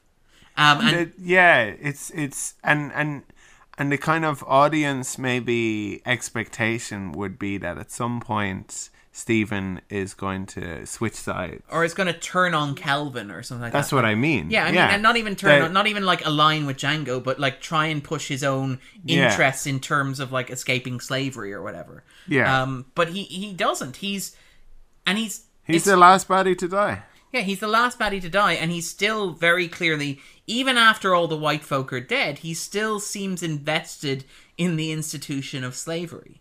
Like, Yeah. as he's lying dying, as he's watching the fuse go to the bomb, as he's been shot in the kneecap and is unable to escape, as he's, you know, buried Calvin Candie and watched Calvin Candie's creepy incestuous sister, who don't worry, we're gonna talk about later, um, as he's watched her get blown through the doorway, he's still shouting into the night about how Django can't destroy Candyland. Like he's so invested in this idea of the master slave relationship and slavery as an institution that he's he's committed to it. And that's really uncomfortable to watch as an audience to see a black actor particularly a black actor who is renowned for roles that are like so assertive and so strong to play somebody who's bought so completely into this system that he's weaponized it. Like he's internalized that racism. Yeah, but I, I, I think I'm right in saying that um, Samuel L. Jackson is somebody who's comfortable with s- saying interesting things about race. Oh, yeah. and not just the kind of um, like strictly politically correct things. No, I mean he, he- the the great example, one of the great one of the great Samuel Jackson stories is when he was doing interviews for SWAT, which is one of those forgettable right, yeah. forgettable blockbusters that we were talking about or alluding to there. when he was Colin doing in- interviewed with um, with Sky News, and they were like, "Oh, what was it like working with R. Colin?" And he's like. R. Colin, and he's like, uh, yeah, yeah, Colin Farrell. He's like, uh, I thought Colin Farrell was Irish. It's like, well, we, we sometimes we get to claim them, and he's like, oh, we had that too. It was called slavery, um, which is like in the middle of a soft puff piece interview with a British got news shot down by Samuel L. Jackson. yeah, It's like ah, it, the, There was also a really great I- one with the Super Bowl commercials where they're like, and we saw you in a Super Bowl commercial during the ad break. And it's like, no, you didn't. You saw Laurence Fishburne selling cars, and you saw Morgan Freeman selling bank insurance. So I don't think you saw me.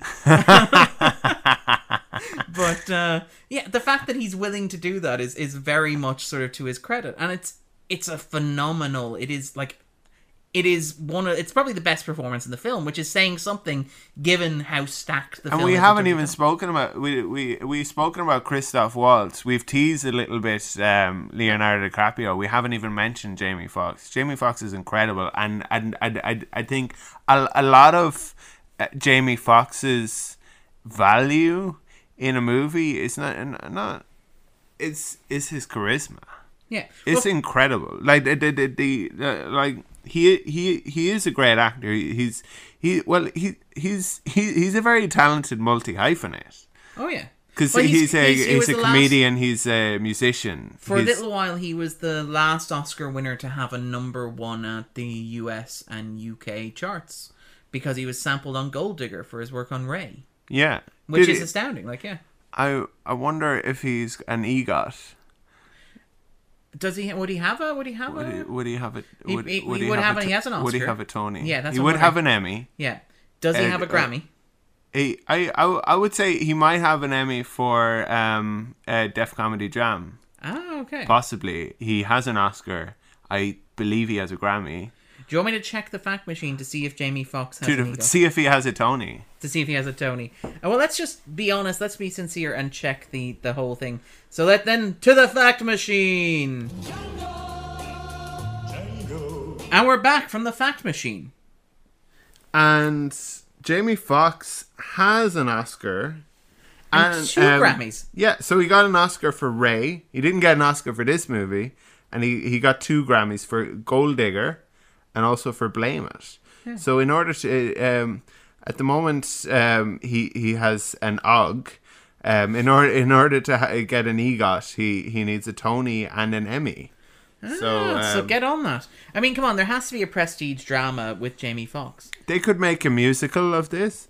um, and it would work. Well, you know that Tarantino wants to make a miniseries of this. He has a four-hour cut of the film that he thought was just too much. Right. Um, and so his argument was that he'd do it as a four-hour miniseries uh, and release it overnight. I mean, there's a whole host of Quentin Tarantino projects that never quite developed. Reginald Hudlin, who produced this, who also wrote some of the Black Panther comics for Marvel, oversaw a comic book adaptation of the script, and uh, Tarantino consulted on a crossover with Django and Zorro in the comic books. Like Tarantino has a whole rake of stuff that he would love to do with Django, but never got round to. The Hateful Eight, for example, began as a novel. He wanted to write like a pulpy 70s style spin off novel about Right. what Django did after Django Unchained. And The Hateful Ah. Eight began as that with the character that Samuel. Jackson, you know, inevitably in it played. Eventually, sorry, originally based on the character of Django, but then Tarantino was like, "This is too good an idea just to go on like a pulpy '70s style He, novel." he wanted Django to be his George Smiley. yeah, basically yeah, of the, of the shared universe sort of Yeah. thing going on. But I mean, there there is like, and and Tarantino never got round to it. I suspect we will never actually see that four hour miniseries version of Django Unchained. But it is it's interesting how much it seems to have inspired and what shaped. we will see will be a lot of um, subpar in inverted commas um, Tarantino movies in in like thirty or forty years when he passes away because there will be all of this content that he's created that has never been Oh, been mean- yeah, released or like things that have been written. yeah, yeah, yeah. the demos or the B sides. yeah, sort of it's it is he's going to be coming out as a as a hologram at Lollapalooza. Well, you, you, you know that there's actually some discussion about that because Tarantino said he wants to make 10 films and he wants to be done at 10. And he's currently on 8, right? Okay. And so he's getting perilously close to the end. Yeah, he's getting quite impatient now. he's, he's doing them at more of a a, a, a, a rate than he used well, to. yeah. Yeah. Because there was a while, like in the 2000s, where he just sort of he took his time and ambled through them. Now Can- he's just like, I want to get to the end. Can he choose to get rid of some of them in order to make up that ten? It's Can he like ditch- I want it to be ten, but not that ten. Yeah, I feel like my Yeah. 10 can be better Yeah. if I just cut Jackie Brown. Don't cut Jackie Brown. Jackie Brown's great. Yeah, may, maybe uh, Kill Bill Volume Two. oh them's fighting words, Andrew. Well, the, Kill Bill Volume 2 is one of the rare Tarantino films not on the 250, so I'll give you that. Yeah. Um, Um, because they are mostly on here. But the argument with getting to 10 is it's been suggested that Tarantino is looking at what he'll do after he gets to the 10. And one of the ideas that's been suggested is that the the new Star Trek movie that he's directing and producing, right. he would basically treat that sort of project as outside of his 10 canonical films. So after he does his 10 films, you'll see a lot of Tarantino. Tarantino directs a Star Wars film. Tarantino directs a Marvel film. James Tarantino Bond. directs a yeah James Bond The, film. his name, I feel like his name has been mentioned a lot in uh, in years gone by in relation to James Bond. Well, he he wanted to at some stage. Now, keep in mind this is Tarantino talking, so you don't know how much truth's put into it. He wanted to do Casino Royale with Pierce Brosnan. right. Um, and then when they hired Daniel Craig, he was like, "Sod it, I'm not interested." And then apparently the Broccoli's were like, "We, we, he, we didn't know he was interested at all." And Pierce Brosnan was like, "Oh, that would have been nice." but yeah, so there's an element of Oh, Tarantino. Yeah. Um, Oh Yeah. well. Um, but there's an element of Tarantino talking up projects that he never actually plans to deliver on, uh, which is kind of fun and kind of interesting. and makes it all the more surprising when he does turn them at a decent clip. in between because he's he's making movies more often now because it used to be that between movies he would go back to working at blockbusters but and, and now that there's no longer such a thing He's got nothing to do with Yeah. his spare time. Well, he would also do things like direct for television. Like he directed some CSI, he directed He'd- some ER and stuff like that. he'd write some hunt for red october yeah. yeah You know, why sort of it's- around. uh, suddenly um, they're having a conversation on a nuclear submarine about the silver surfer You're like, I wonder who possibly could have written this conversation in the context.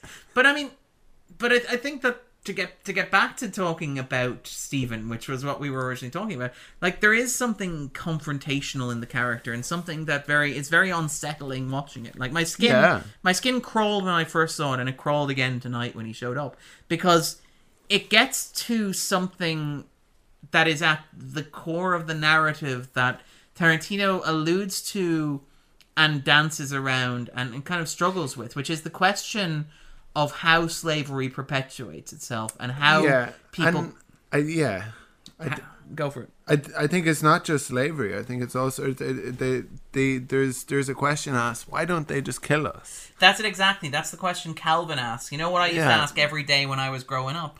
Why don't they just kill There's us? a kind of a, um, a suggestion of al- almost like a com- Complicity. complicity. Yeah, And which is uh, or, or, or like a complacency about the situation it, it, it- that n- not everyone is is born to break down walls and um di- disrupt uh system. society and create the kind of world that they um that they want for their children and grandchildren people generally people sometimes don't think on those levels Yeah.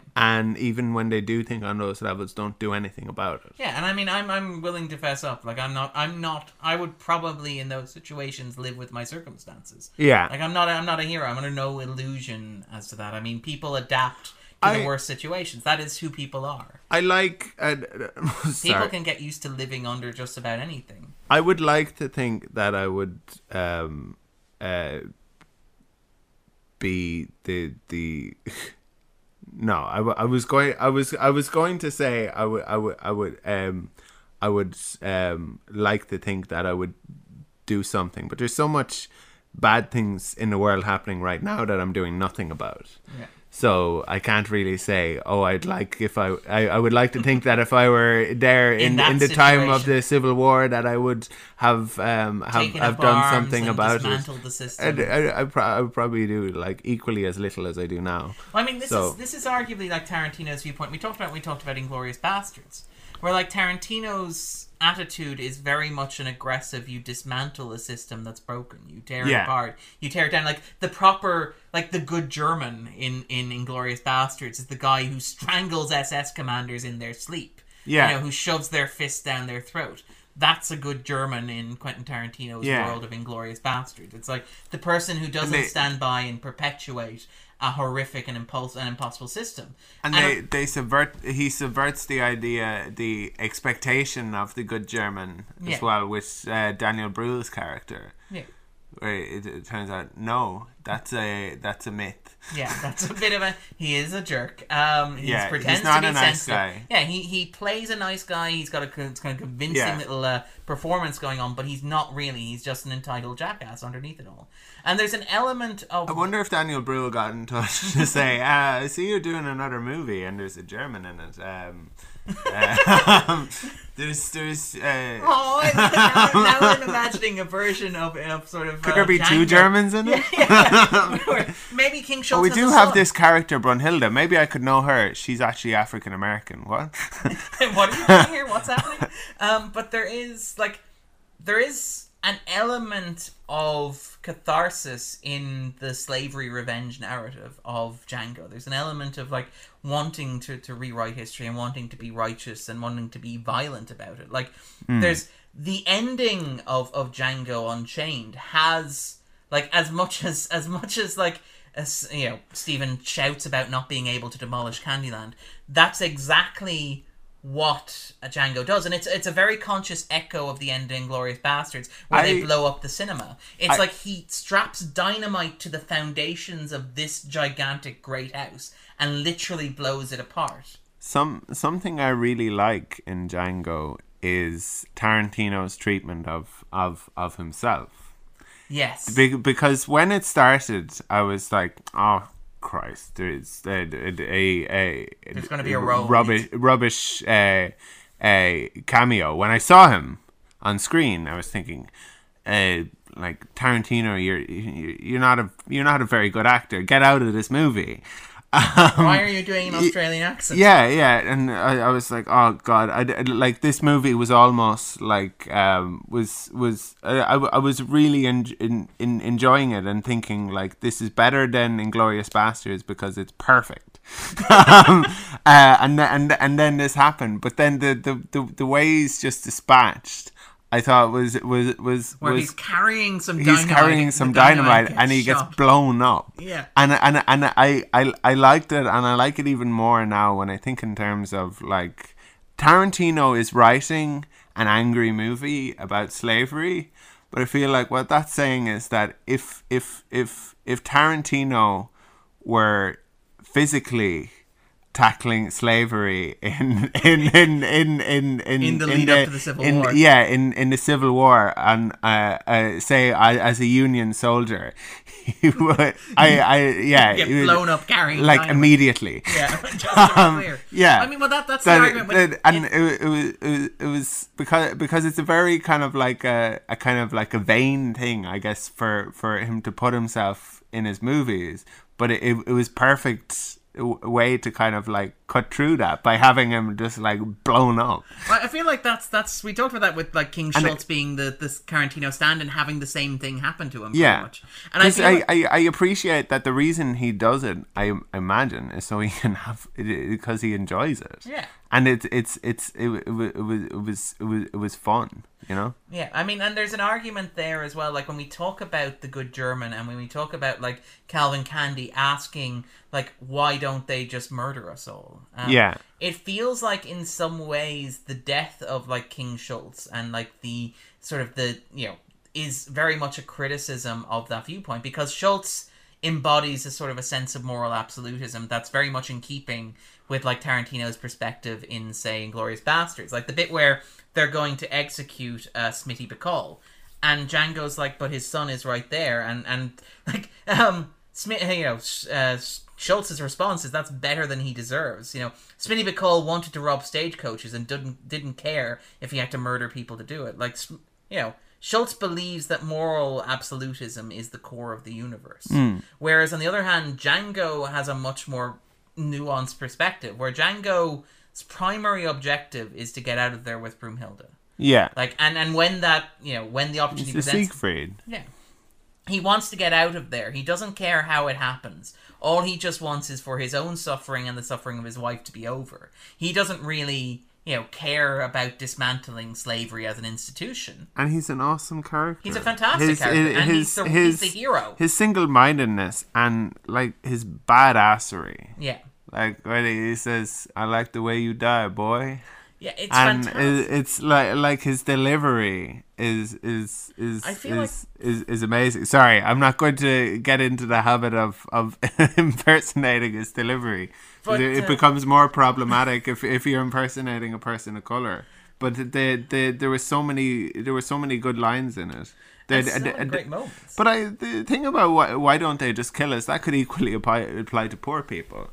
yeah. Why why why is there income inequality when they could just like kind of come into our um uh when when when like I I could uh, j- just um get get en- enough people or people who are poorer than me could get enough people or Yeah. yeah And and again, They- well, there's this recurring theme throughout the film of society as performance, and Yeah. like it's it's very much there in there's I wonder if there's a social media platform for, for kill all the others. Um, Well, where- that was an where- episode of where you Philip get K- where you Philip get K. a group. Yeah, Philip K. Dick's um, what was it called? Electric Dreams, literally called "Kill All Others." Um, which is, yeah, um, which is very much about how we bring people together in order to villainize other people. That was the the old kind of um, racist joke from what's his name that raci- racist Manchester uh, comedian who was particularly bad. He was he uh, but he he, he had he- the cap. He was blue or something like that. I don't. know. No, no, that's not. Uh, you're thinking of Roy Chubby Brown. Yes, I, I was thinking of. I, is is is Bernard Matthews the man who makes chicken Kievs, or or is that Bernard Bernard Manning? I think. Uh, yeah. Um, Shall I go to the fact machine to check that, Andrew? but but it, but he he like one of his more Yes, famous jokes Bernard is Manning. we we we sh- we um all all uh, races all religions all like um nationalities should all uh, get together and like uh, uh what was this like I don't I. d- I guess he would change the punchline um, depending, but he might say like and beat up the Pakistanis or, or beat up the like like where where where where where the joke is kind of um, we should all we should all come together To hate other people. to hate somebody else. Yeah, yeah, yeah. But I mean, one of the things about Django is there's this very strong emphasis on performance that runs through it. Like there's this idea that yeah, that every that life and society is basically it's governed by these rules, and it's it's a surprisingly nuanced take for a Tarantino film that is all about violence and brutality, about paying back violence with violence, about retros, you know, sort of righteous retribution, you know, Yeah. outside of the, the system. But there's a lot of emphasis on the roles that people play and what's expected of them, and the conventions and the rules that are imposed on them, and the govern interactions that like perpetuate the system of slavery. Like so, for example, you know, Schultz is talking to Django about the importance of staying in character, how we're going to play roles, and how we have to behave in certain ways in accordance with those roles. And there's a sense that that is how slavery perpetuates itself, because Stephen is the very embodiment that because Stephen plays all these different roles and he changes depending on who he's talking to. So when he's out in front of everybody interacting with Calvin, oh, he's the goofy house slave who just repeats things that Calvin says. When he's alone with Calvin, he sips brandy and has like, oh, thank you, Stephen. You're welcome, Calvin. When he's interacting with Broomhilda, he's like, oh, I'm in a much more authoritative position Yeah. than you. And there's this And, uh, aspect that plays throughout. And did you notice at the end of the movie as well? He drops the cane. He drops the cane and and uh, stands up straight. Yeah, because that was just an act that he was putting on in order to make Calvin feel more comfortable and to make himself seem more innocuous than he really was. I do like that if he, had, Django. if he had pulled off his facial prosthesis and I say it's me, it's Samuel L. Jackson. Yeah. I have traveled through time and become dislocated, and I have to make my way as an actor. I do like that the moment though he drops the cane and reveals that he can walk perfectly fine and stand perfectly straight, Django responds by kneecapping him. Um, but there is there is that. I never got to use my knees. yeah, I'd just gotten used to the idea of having them again. But there is this element of performance that plays through it, which is very effective, I think, in some way, shape, and form. And I think it hints at what Tarantino's getting at about this idea of how slavery perpetuates itself. Because you have, we're going to get Freudian here, Andrew. Tarantino's films about racism, and in particular his films about white people and racism, Right. tend to come back very, very frequently to the idea of sexual insecurity, and it, it happens here as well, where like um, when for okay, well, even before the obvious scene, there's the moment where uh, one of the house slaves is showing Django round Big Daddy's property, and it's like. You know, oh, that's the big house. Big Daddy calls it that because it's big, and it's all about like adequacy and about statement, about you know, sort of asserting himself. But there's the moment where they threaten to geld um, Django, Yeah. and like Stephen, who is like the you know only other like the the black person who is in on these what are we going to do at Django meetings is basically like yeah these these white people who have never had a good idea in their lives who've never had a thought in their heads they're really fixated on the idea of castrating you and there's this sort of like Freudian stuff that plays through it and it happens it comes up again in Hateful Eight yeah. there's this fixation on like Samuel Jackson at one point provokes the other characters into action by using various euphemisms for his penis. And I wonder like there's something Tarantino is at once being very like cheeky juvenile and sort of provocative. It's like ooh penises and and you know sort of male like inadequacy and feelings and stuff like that. Why are are do is there a thing that black people have bigger penises? But it was more that I was um, I was trying to make Darren feel uncomfortable. Yeah, I mean, I don't think there's actually scientific evidence to back that up, despite the obvious prevalence of that uh, particular urban myth. And I suspect that Tarantino is referencing it, but it's also Uh, like uh, was it Gareth from The Office, where it's like, no, no, no, I've I've I've, I've read magazines. um, that state perfectly clearly. But I mean, there there is though. I give Tarantino more credit than just being a juvenile provocateur here. yeah, And I think that he's hinting at an inadequacy that is psychological and like a basis of racism that is psychological that you see a lot today. And like it's telling that, for example, the the alt right's catchphrase for people who are, you know, other or people who are like progressive is cuck yeah, um, and that sort of thing. And there's a, a telling that like the big signs that were going round um, at the you know at Charlottesville or wherever at during all those protests carried by the KKK and stuff, where you will not replace us and stuff like that. There's an element of being afraid of the virility yeah. almost of other nationalities and ethnicities that's inherent to racism. And in this movie, there's this kind of fascination, even from Calvin, about like, um, aren't they amazing? And Yeah, you know, the uh, bodies. uh, yeah. look at look at look at the amount. Look, um, like it's like look how great they are at fighting. Look how strong they are, and and um, look how much uh, punishment they can take. Yeah.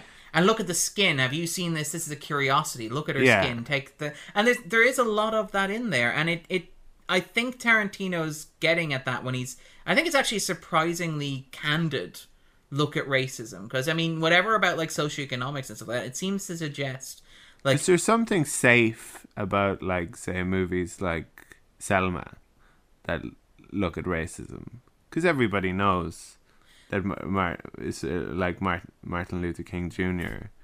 was was was a great force for good in in in in in America and helped helped uh, in, um, kind of uh, guide the way. and yeah, sort of, like, and in, in terms of the civil people. rights mu- uh, movement, also in terms of other issues.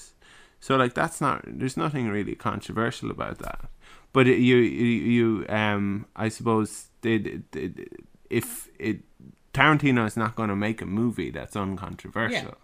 He's And going to he's going to push people's buttons. And I think that's a very pointed button to push when it comes to racism is this idea of a very sexual violence or very sexual inadequacy in some way at the root of it. And I mean maybe it's not sexual, maybe it's just reproductive or maybe it's to do with ownership or maybe it's like Tarantino is very clearly pushing Freudian buttons and I think Yeah. sort of and it's it's no coincidence yeah, there, there's like um sorry, go on. Because and you know, because you, you look at the rhetoric of people in the alt right, and you look at these sort of like modern proponents of ethno states and stuff like that, and they're very much in the style of they're concerned about birth rates among you know certain ethnicities and populations, and they're concerned about demographics. Like for example, Trump voters Right. are more likely to be concerned than non-Trump voters by the fact that uh, whites will be a minority in the United States by 2045 uh, which is an, an element of that, which is an element of suggesting that you know other populations are growing faster than you know white Christian America, and and therefore questions of are they more virile and stuff like that. I mean, I, I don't know. Maybe I'm giving Tarantino too much credit, but I think the No, psychological I- buttons I- he's pushing are quite pointed. I think there, there's def- there's definitely stuff like like like that there, and I guess the question remains whether it is, as you say, kind of uh, just almost kind of childish or kind of Juvenile, like, juvenile, yeah, sort of like like where where you alluded to, where where the Samuel L. Jackson is like, oh, she she she she she enjoys those uh, those Mandingo fighters yeah.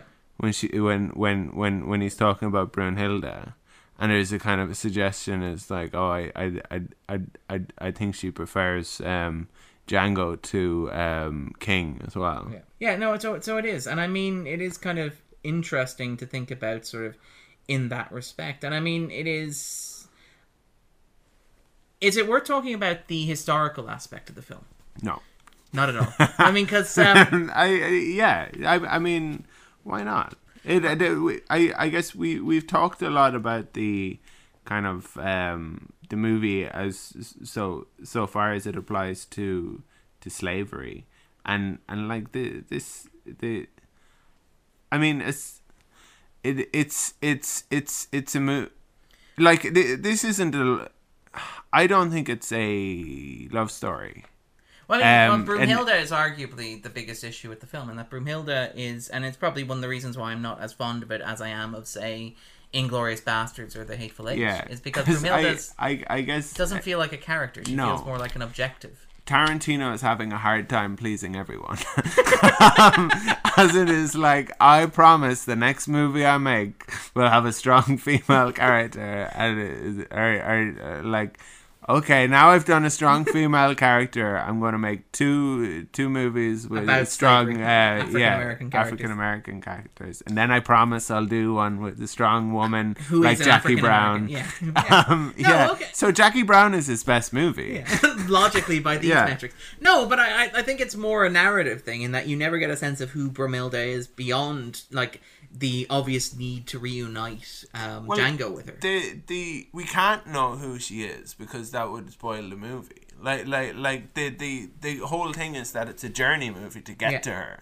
and she does Like haunt to, to see if she's even still alive. yeah, and she does haunt the narrative, appearing like in various Yeah. visions and fields, guiding All- Django all- along the way. The mythic tale of Siegfried and Broomhilda. Also, and I the like it fe- it feels like it's maybe an unfair comment to make in in a way because she has so so little in in this movie, but I'm not convinced Kerry Washington was very good. But I think she did, did she she had did it worked really well in this movie because she, there there were there were there was a kind of a timidity which made sense in in given in, in, in the context of she she's a um, she's a persecuted slave who who wants to escape Yeah.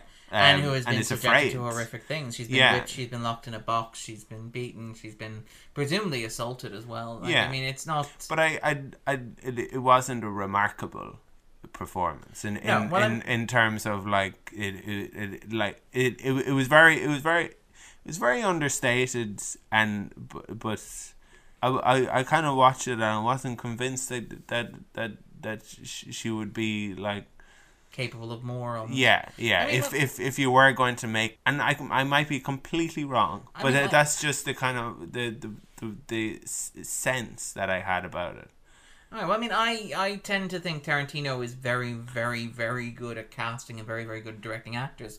The point where many actors' films are films where they worked with Tarantino. Like, I would argue John Travolta has never been better than he was in Pulp Fiction. yeah You know, take that phenomenon. Um, but I mean, uh, you know, and he has this capacity to get great performances Michael. of actors. And yeah, and, and even, God, remember what he did when he wasted all of that potential. Face Off, Broken Arrow. He was great. in Face Off is great he is brilliant. I will not hear a bad word said about Face Off. Face off. Uh, wanna yeah, take but it's difficult though for him to compete with Cage in that movie though. But it, it does, is like, really good though. Like I would argue, Like, Travolta's when- better than Cage in Face Off because when he's he's because he's Travolta playing Cage. he yeah he he gets this the the the part when it's Travolta playing Travolta is not really No. that compelling, but when it's Travolta playing Cage, it's it's Amazing. yeah, and it's like I got- gotta rail your wife. it's unshackled. it's Um, Yeah, just um, fantastic. I, I, I gotta like b- I hate to see you make go. out with your daughter in some kind of weird. um, I hate to see you go, but I love to watch you leave. Um, but yeah, I think Tarantino though has a knack for casting, and I don't think he would have cast Washington where she not. Tarantino Nicolas Cage movie has that happened? That needs to happen. Yeah. because I mean that would be Because it's best- getting to the point now where people like forget that Nicolas Cage is can good. act. Yeah. Um, Nicolas Cage just staring at his Oscar as he accepts the script for. He was quite good in Mom and Dad, yeah, but he's not going to win any Oscars. and dad. they call us Saw all because it's sauce. Oh, um, an actual line from the film. He's great. Um, but yeah, there's um. There is that aspect of like Tarantino being so good at casting. I mean, even here, small roles for like Don Johnson, who I like Don Johnson a lot, but he's so well meticulously used. Like the bit where the slave is asking him exactly how he should treat Django Yeah, and he's like, "Don't treat him like a white fella, but don't treat him like a slave." He is, yeah that that is so true that he's an actor's actor because like An actor's it- director. it- an, an, an actor's director so because it makes you wonder it, it, it like when you see Don Johnson in this movie you're like is Don Johnson really good Yeah. Why, why, why isn't Johnson he in stuff all the time if he's this good Yeah. And, and it happens quite frequently with Yeah. Tarantino movies. Yeah. You've got like Robert Forster as well as a similar one of those where he's he's grand generally. He's got a lot of presence, but like he's never been as good as he was in Jackie Brown. Hmm. Even Pam Grier, who has presence to burn and is like really great at playing a particular kind of role, has never been as great as she was in Jackie Brown. yeah And I mean Travolta is another example. I mean, yeah. yeah the um it's it's it's weird actually to put Robert De Niro in, in a Tarantino movie because it's like um yeah let's see if Tarantino can uh, can get something out of this Robert De Niro guy. Yeah, I mean, he's never done anything worth note to this point. What a bizarre combination that is, because doesn't he play a stoner, um, if I remember correctly? Which is just such a weird, like, late Robert De Niro performance, um, because it's before Bad Grandpa.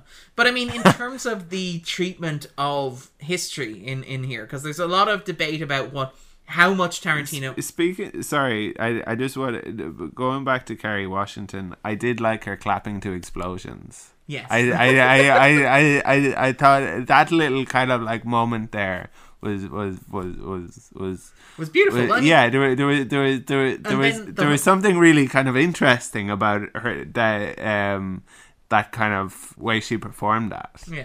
And I mean, even the bit with the horse um, afterwards, like the Django, where he where he gets the horse. To do the, Yes. and it's like, yes, they just blew up this house that is a They're doing this dressage, like when did he have time to train the horse to do that? The- Uh, presumably because it's the same horse he stole from the. Um, Ima- imagine another movie where he's not very good at shooting because he got he spent all his time like getting the, the horse horse. to do stuff. Yeah. And it's like, um, I'll I'll use the horse to fight. yeah. and there we go, much Um, yeah. like the Mandingo fighting. You know that there's actually very little record of Mandingo fighting outside of Pulp Fiction, outside of sort of Pulp, which obviously inspired Tarantino. The logic being that um, if you bought a slave, you had invested money in them. Yeah, and therefore you are less likely to do things like you know have them fight and possibly cripple and injure one another. ah, if you're way. cheap, like if you're Yeah, not crack. Yeah, if you got no, I mean, Sorry, that's- sorry. to, Jesus, to quote Calvin Candie, what's the point in having a slave who speaks German if you can't wheel them out? Uh, but I mean, there is there is a lot of stuff in there, like for example, the the you know the the black man riding a horse being treated as a big surprise.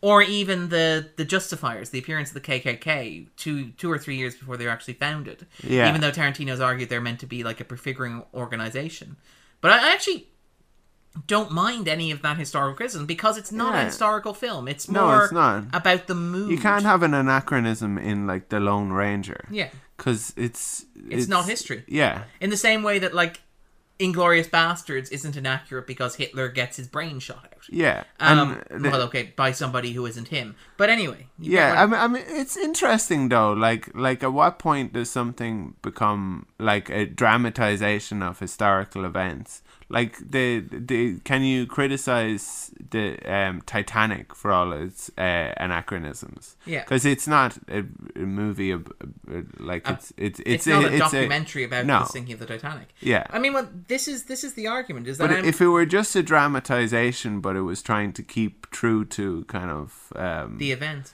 Well, I mean, there there is like then it, it wouldn't be a very good dramatic movie. yeah, um, probably. because drama doesn't really happen. it's like And- what what what time do you want to get to dinner for? Oh, maybe six six. Uh, may, like if if we're there for quarter to six, it starts at six.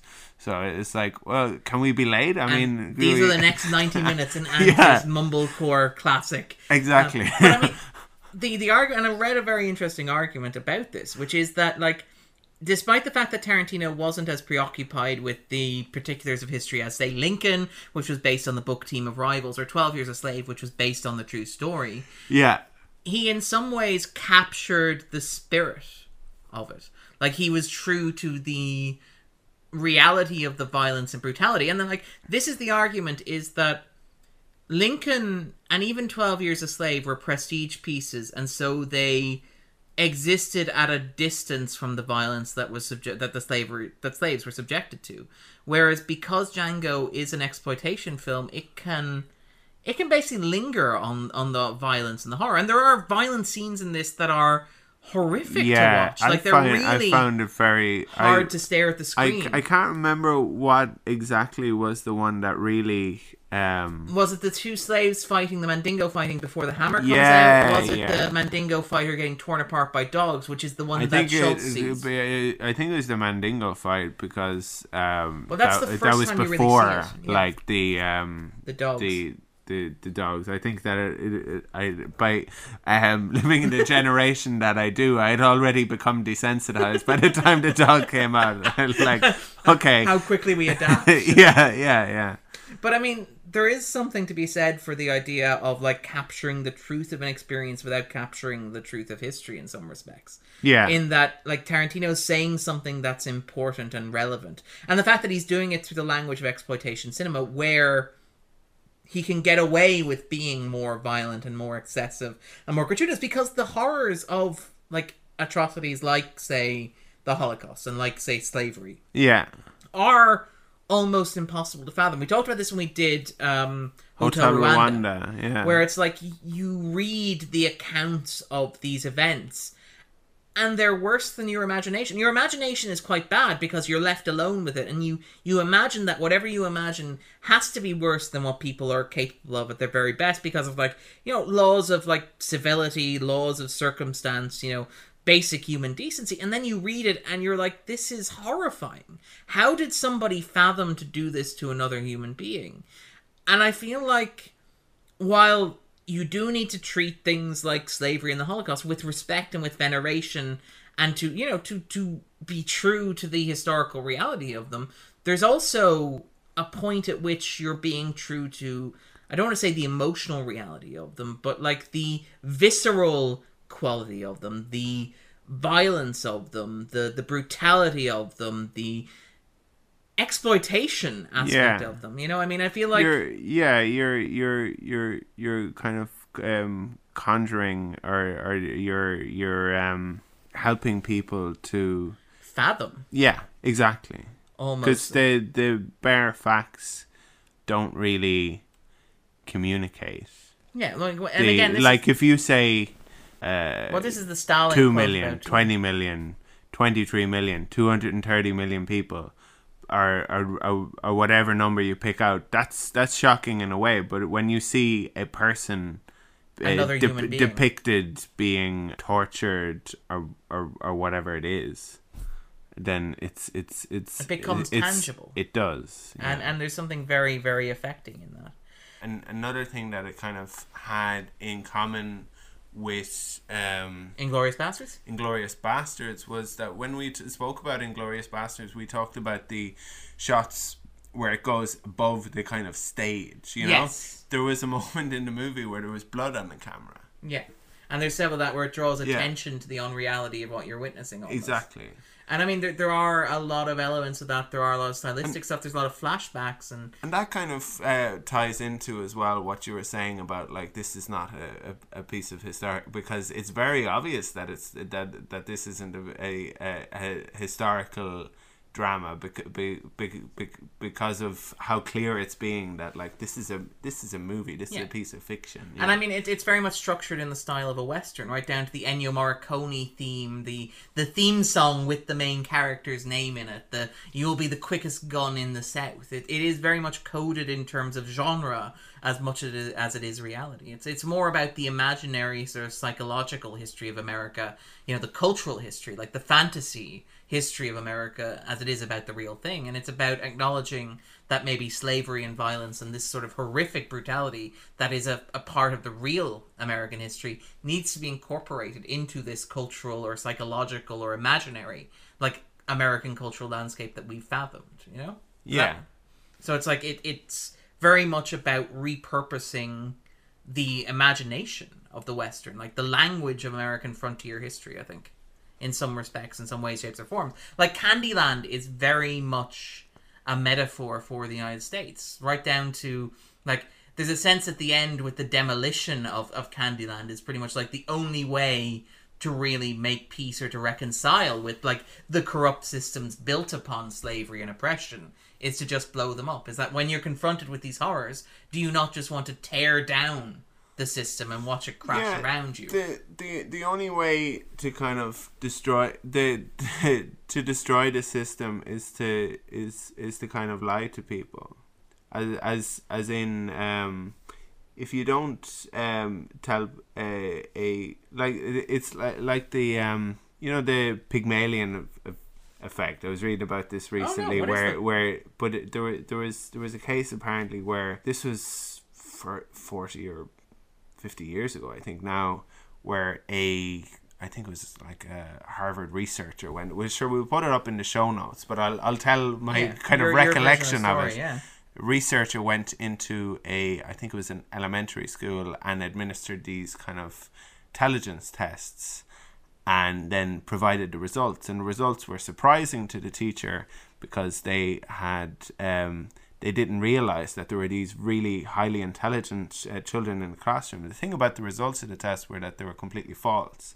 Interesting. But the test was held a year later, and the actual results from the first test were compared to the actual results for the second test because the teachers had had uh, Believed, uh, believed that this uh, child child had huge potential. Um, had they, devoted attention yeah. to them and had sort of like yeah had basically nurtured them Yeah, but it, it- like like you you can't it, and and that's that's a big issue when it comes when when when it comes to race because you, you you you so like a lot a lot of institutionalized inequality when it comes to to to racism is is in how white people unconsciously uh, treat people of color without without realizing that they're doing it. So say their expectations of people are lower, Yeah. and and depending on what role that person plays, and, and not just of white people.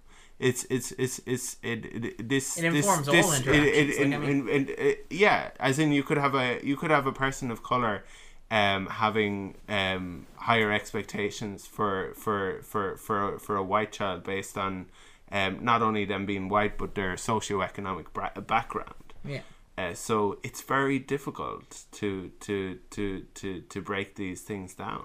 And I mean, you could argue that there's an element of that in what we are talking about with the the performance that plays, or the theme of performance that plays through the film. Like it is characters playing roles and living up to and out of expectations. Like Django playing the role of a black slaver, where he's interacting with other slaves hmm. and telling them, you know, not to look at him or else they'll get a boot heel in the eye and stuff like that. Yeah, And there is this sort of sense of, yeah, if you play into these roles, how different is it than actually being those roles, if that makes sense? How, Yeah. you know, if you're perpetuating these circumstances, like, I think I think uh, um, you don't necessarily become the person you're pretending to be, but that becomes part of who you are.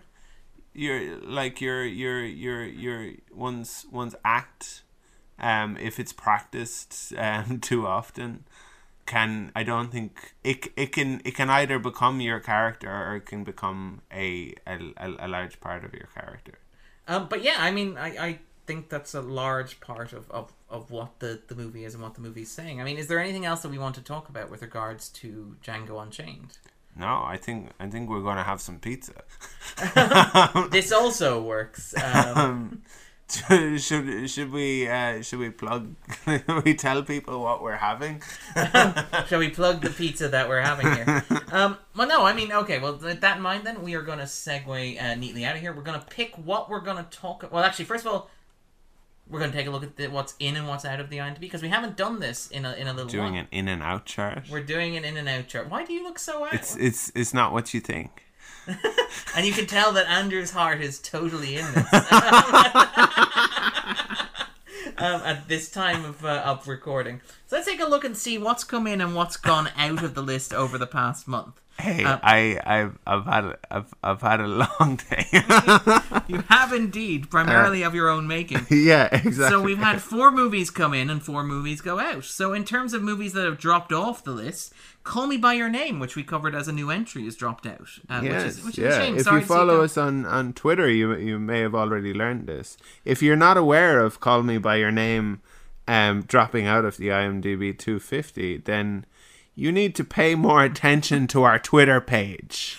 Thank you, Stop Andrew. being a fake fan. Thank you, Andrew. Uh, but interesting, yeah. So that means that in effect, um, the only uh, movie that the only movie, the only Best Picture nominee from this year that's still in the 250 is Three Billboards. Yeah, and I think I've said before I don't think it's a strong uh, a year, and that's without without seeing all of the. I Uh, haven't contenders. seen Lady Bird. I, I really did. I, I I think I've said earlier on. I I really do like Phantom Menace. Uh, Phantom, Menace. Menace. I would Phan- love to see- I would love with to Daniel Daniel Day Day-Lewis. Yeah. as Darth Maul. I, I don't think you could ever cast Daniel Day Lewis as a villain because of what he would actually do. um, there have been a string of unsolved murders while Daniel Day Lewis is like, getting into Daniel, you can't change your face back after you do that to it. Why would you get those prosthetic horns installed? Yeah. Um, Um, Also dropping out um, is something that only came in the last time we did the chart, which was La Legenda de Pianista sul Ocean, or The Legend of 1900, which is the Legenda del pianista sull'oceano.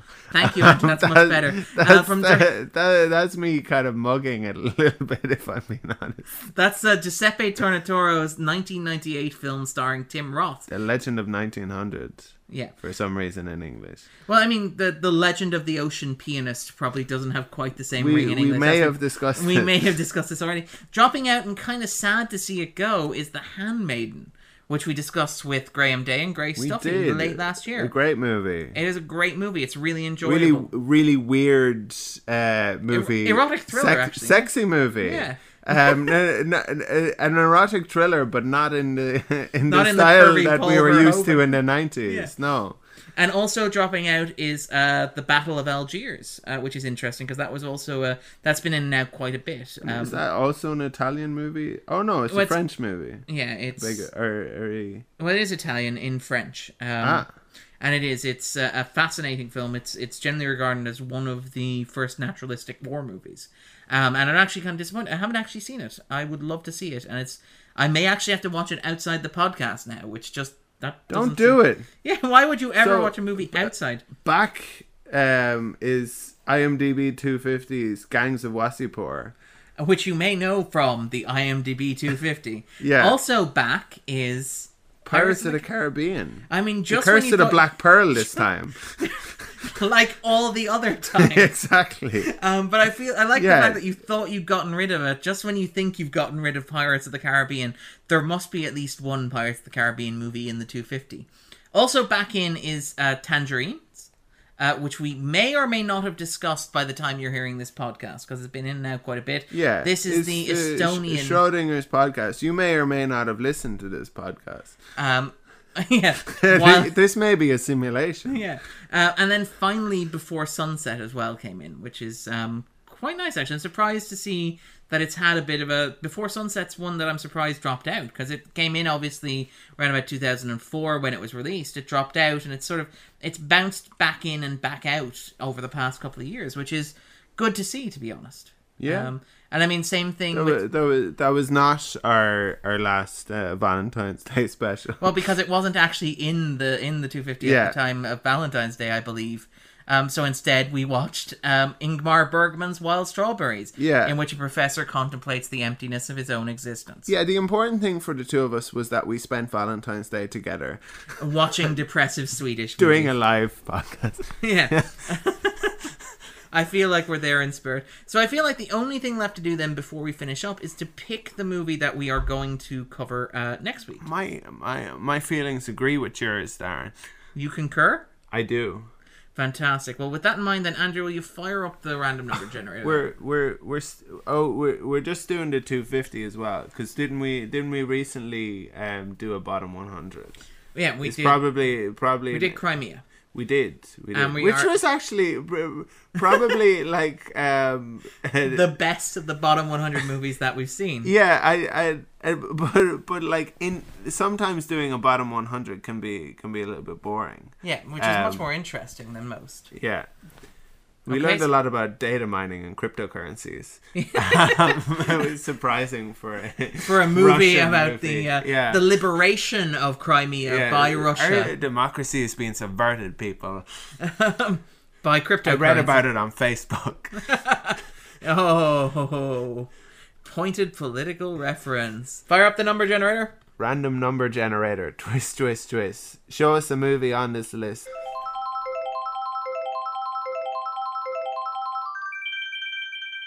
We've landed on number 112, which is Ah, it's uh, Yojimbo. This this this is probably um one of one of my favorite um Akira Kurosawa movies. I'm I'm really looking forward to seeing this. I think I uh, liked it more than kind of uh, Rashomon Rashomon. A Seven Samurai. ran yeah possibly Wow. i'd be interested to see it now and see if it's still set because i think maybe it might have been a thing that it was one that it, it, it's possible it was my first akira kurosawa movie Oh, okay. So it's kind of like just the thrill of discovering yeah it. the, the the kind of primacy bias i suppose All right then. Um, but it would be interesting to see if it also benefits from recency bias if I've just seen it. Um, Yojimbo from Toho Picture Company. wanna hire me? Toshiro Mifune as Sanjuro. I'll be your bodyguard. I'll show you what I'm worth. Tatsuya Nakadai as Unosuke. Ah. Want to see something interesting?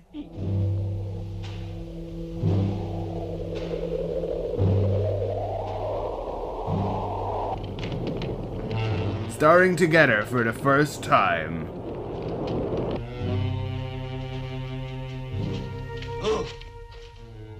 Uno, you don't know him, do you? This guy's tough as hell. Two of them met at the gates of hell.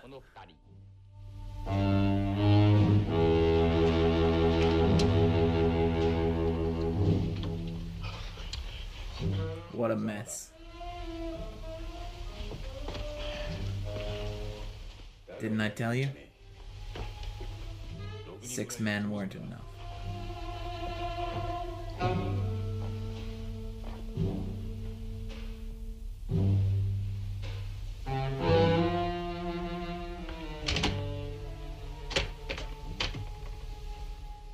By the way,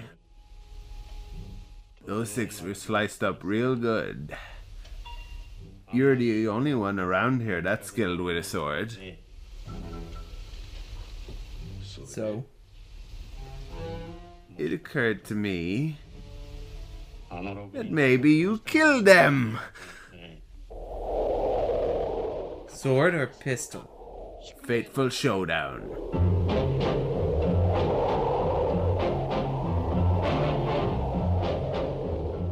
Between Toshiro Mifune.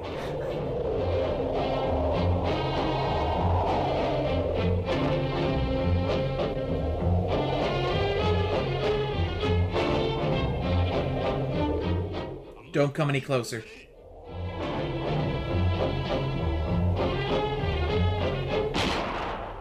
A juggernaut of a film directed by Akira Kurosawa. Yojimbo! Opens next week. Okay, so that was an interesting trailer. Um, I feel like, uh, yeah, it's. I feel like it really sells the gun versus sword aspect of the film. Yeah, and the continuity as well of like six wasn't enough.